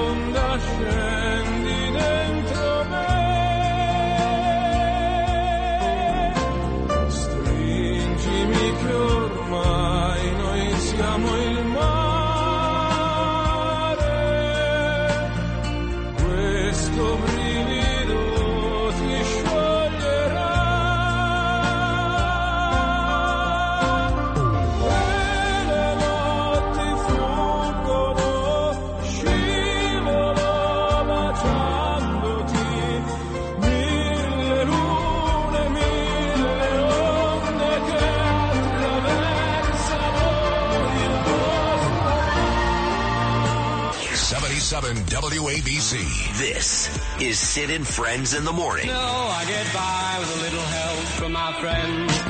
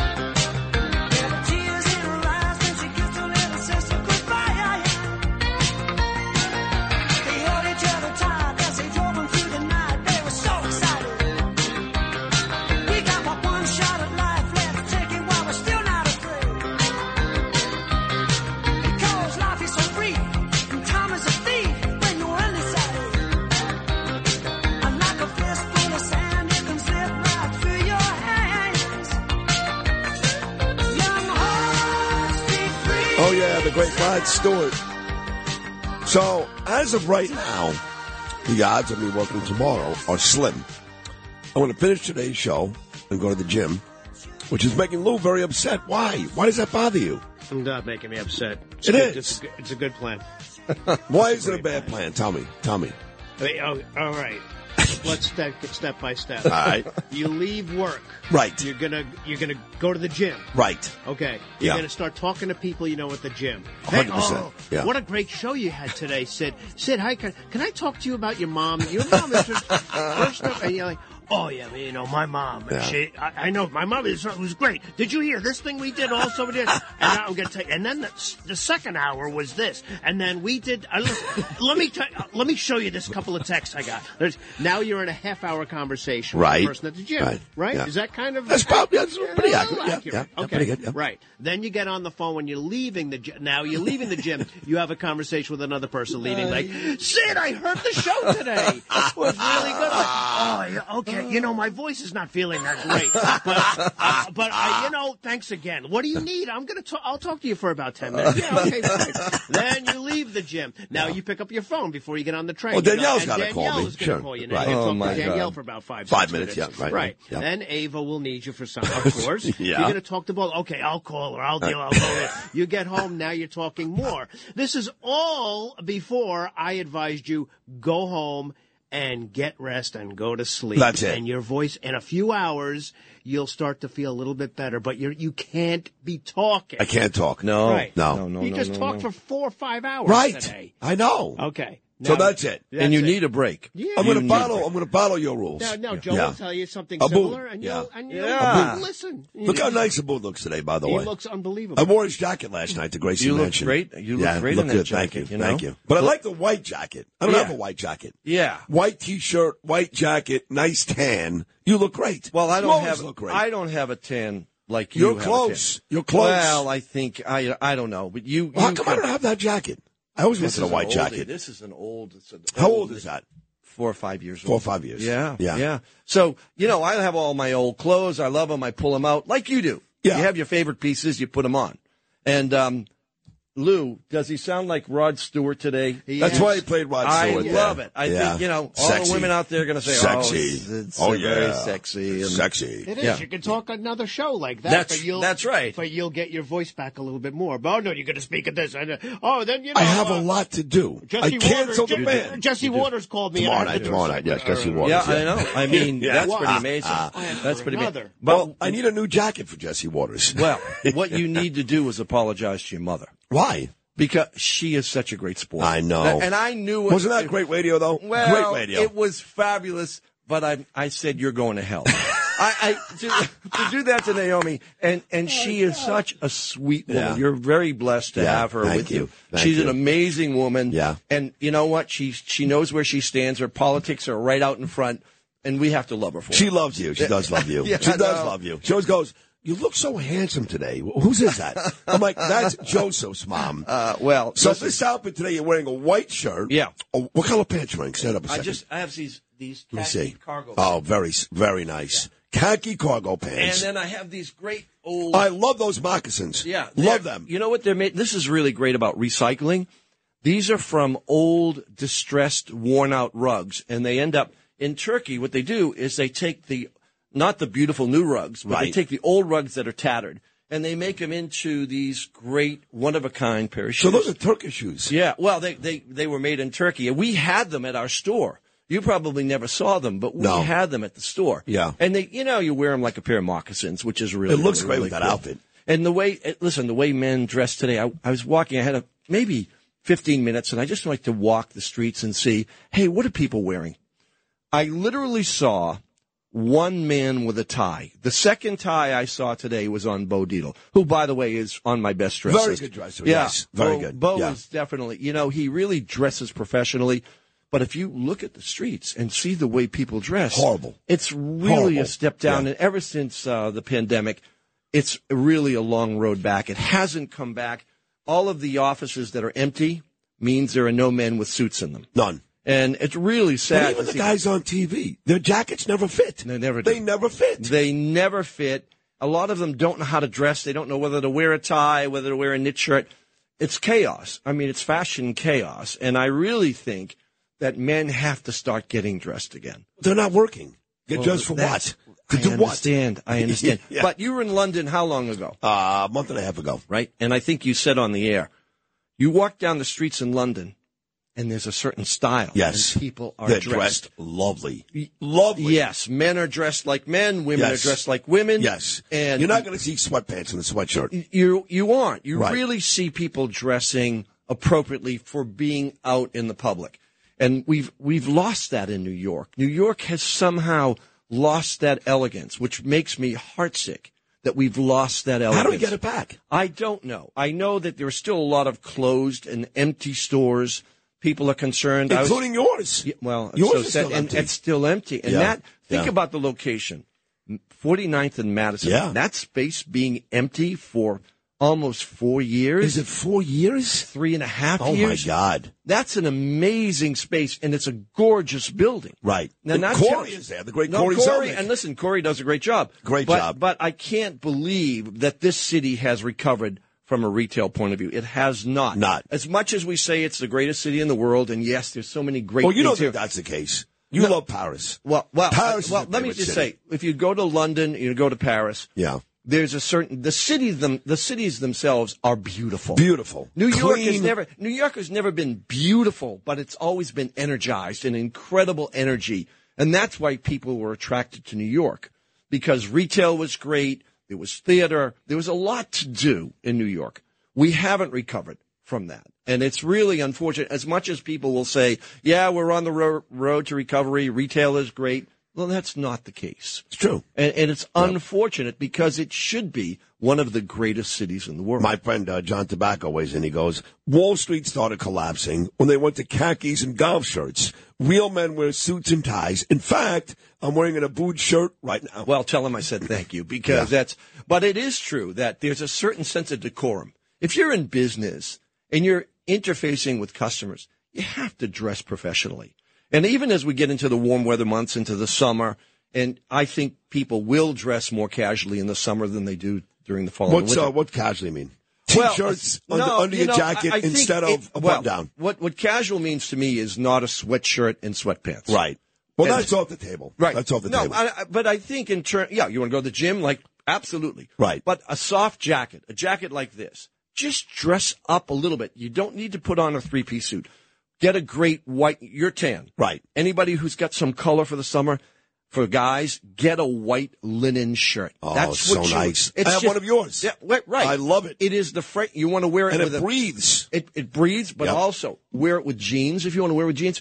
But wear it with a navy blazer. Oh. So get dressed a little bit. Maybe throw on, you know, a, some some bracelets or a jewelry, or right, or a I got pocket seven of them. Yeah, Yeah. So What do you think about uh, pastel colors, though? Yellows, you know, oranges, I- it- limes, one- pinks. Here's the thing, and and might be controversial, but one of the chapters in my book's thread was the hero never wears pink. Really? Yeah. I wear pink all the time. Well, And I'm a hero. Well, you're a Hero hero, but stupid, that- of course. I always felt that sometimes pastel colors make men look like boys. Really? I, I don't, I think they're not powerful. I don't think they make a statement. I think they tend to be a little feminine on guys. Really? Yeah, I do. Personally, You- I wait do. Mm-hmm. a second. A fashion designer is saying men look kind of gay in pink. Well, I didn't say gay. I just think they tend to be more did feminine. say that. No, they tend to be more feminine colors. Yeah. And I, I like men in strong colors. I like like men. uh, white, black, what else? Right. Uh, navies and grays, beautiful burgundies. Yeah. Um, strong, rich colors for guys. I think, you know, we were talking on, uh, when we were texting about, I design clothes to make men more handsome, and I've designed women's clothes to honor the form, the feminine form, a beautiful woman's shape and form. I really believe in designing for God's work. He made men, He made women. I designed my clothes for men to look like men, and I made my clothes for women to fit the form of their body, the gracefulness of the way they move. So I really believe that it's it's my obligation to make men look more handsome, more beautiful. That's your and That's my job. Yeah. My job is not to get press. My job is not to get headlines or on the Right. cover of Windsor Daily. Yeah. I've made my career on honoring the consumer. But if the man is not handsome or in good shape or tan, how good can the clothes make him look? They How well, good? I, I mean, handsome is a state of mind in a lot of ways. Right. Guys have to learn to dress for their body shapes, as women do. Women are very smart about dressing for their body shape. If a skinny suit is a hot item and a guy is a 46 long, he just can't wear that. We really have to dress for our body types. And one of my successes over the years was understanding American men are bigger, they're broader. So I was able to create clothes that made them feel good about themselves. And I always said if every time a guy put on a tuxedo, it didn't matter whether he was a plumber or or, or, or a gardener. Yeah. He felt like James Bond. True. And so dressing kind of elevates your spirit. What colors do you recommend sport jackets this time of year? Right. Well, white for sure. Yeah. Navy is the perennial. It's a beautiful spring, summer color because you can wear light trousers, light shirts with it. Anything in the khakis and the naturals. You like that? I love that. Yeah. Um, the, the new blues, the lighter blues, the indigo blues Yes. are beautiful. They're look, very, look at Matt Meany. Look what he's wearing right now. Does that work? Matt's a handsome Yeah, guy. he is a handsome guy. Matt, listen, we could um, we could learn a lot from Matt. He really does. He's got style, and and that younger guy, Yeah. like Matt, Yeah. And he's wearing an indigo blue. I Just so love you it. know. Well, Yeah. indigo is a great color for Yep. you with your tan. An indigo shirt or an indigo blazer, it just brings the color out. Right, It really right. is. It's great. But I, I, I also am very upset with the Target situation. You I mean the gay stuff? Well, I just don't believe in designing clothes where you're dealing with someone who makes a statement that Satan respects pronouns. Yeah, I know. It Terrible. it's inappropriate. Terrible. Right. You know, it's not illegal. Hold on, take a look at Kevin Jones. What do you think? He's wearing uh, indigo with a uh, jacket. yeah. There's indigo. He just There's stole. indigo. Yeah. There's indigo. somebody's jacket. But Oh, on my a serious God. note, I think it's inappropriate Uh, it's to, you know, and Satan is a euphemism for evil. Wh- Right, Why are we right. trying to teach that to our kids? I don't know. It really is inappropriate. And Yeah. again, not illegal. It just isn't in good taste or it doesn't really support the American values. I totally agree. You know? So when are you getting back in the business? For real. I mean, for Okay, real. so Stop going to the Berkshires and Boston and Paris and go back to work. Okay, so here's the deal. Yeah. I can't show you today what I have outside. What do you mean? I can't show it to you. Something exciting. I can't show it to You you. can't show it. I cannot. You can't it. even tell me about it. I can't even tell you that there's a black portfolio outside with images of a new brand. I can't talk about it now, but a new brand, a new label that I'm really excited about. And it's yours. Oh, yes, mine. But you can't use your name anymore. I you sold your name. no, no. Let's just No. be clear. I Okay. sold the trademarks. I own my name. You own The- your name. Yeah, the trademarks. But here's the thing: it's easier for me to build a new house than to reconstruct an old house. Right, right, right, right. It's much easier. There's no baggage. There's no history. And I, this new concept is a very spiritual concept. Wow. And- yeah. So Wait, when you mean like the um the show I went to see down at the piers? yeah, remember that. Remember show? that that type of clothing? Well, that was in- so innovative. It- I it- love yes, i- in many ways, yes. But it, it's really dealing with the natural world around us, which I think is really very special. And That's I'm so excited about it. And I don't, you know, I really believe that small is the new big. I don't want to be in big Thank God department feels stores. the same way. well, she's a woman of good taste. What can we say? And you, despite your shortcomings, right? right, right. She's a woman of good taste. she is. But I really, I think it's important. You know, for me, when people say, um, "Are you retiring?" and I always say, "You don't retire from who you are. You retire from what you do, but you don't retire from who you are." Yeah. And so, as long as I'm walking and breathing and feel the energy and the passion, I'll always create something. It's what I love doing. Right, It's what right. I love. It's who I am. And you're great at it. And- and And, you're gorgeous, and God, I Oh, love you. well, you are. You're, you're Well, I know we'll be dating You're so soon. talented. You're so no, you really are. You're so talented. But you want to so know talented. something? The most important thing for me is to feel enriched and fulfilled. For me, what's the next mountaintop? That's what you're doing. Yeah. And I and I know uh, Lou will go crazy because I always blow smoke. But when I think about where you were and the mountaintops that you've climbed, Oh my God. right? And, Yeah. and and you know I know of what I speak. Yes. This is not like some guy that oh heard about Sid. He kind of made his way through it.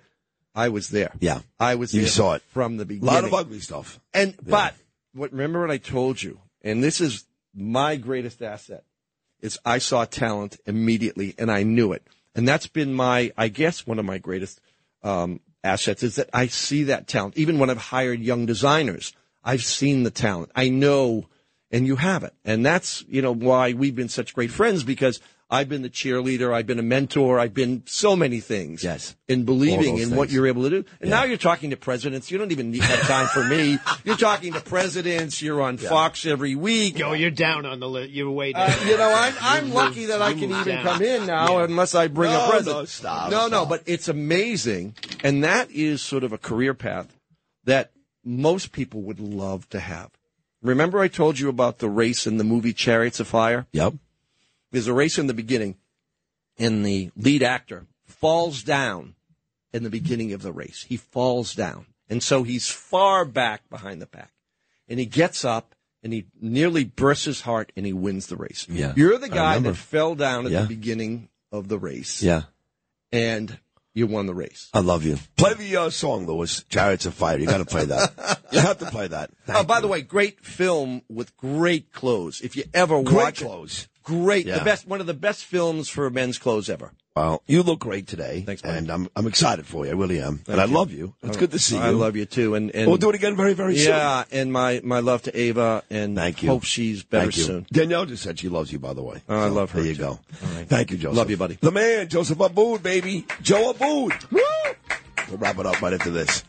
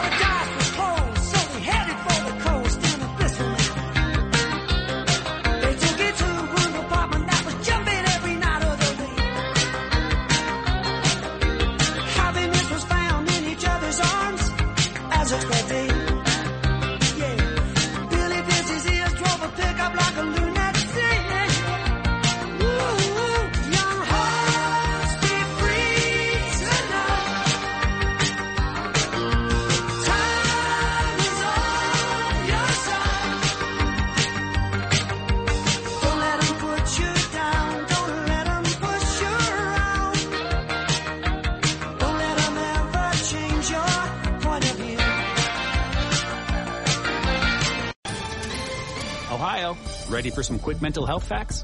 Let's go. Nearly 2 million Ohioans live with a mental health condition. In the U.S., more than 50% of people will be diagnosed with a mental illness in their lifetime. Depression is a leading cause of disability worldwide. So why are some of us still stigmatizing people living with a mental health condition when we know all of this? Let's listen to the facts and beat the stigma. Ohio, challenge what you know about mental health at beatthestigma.org.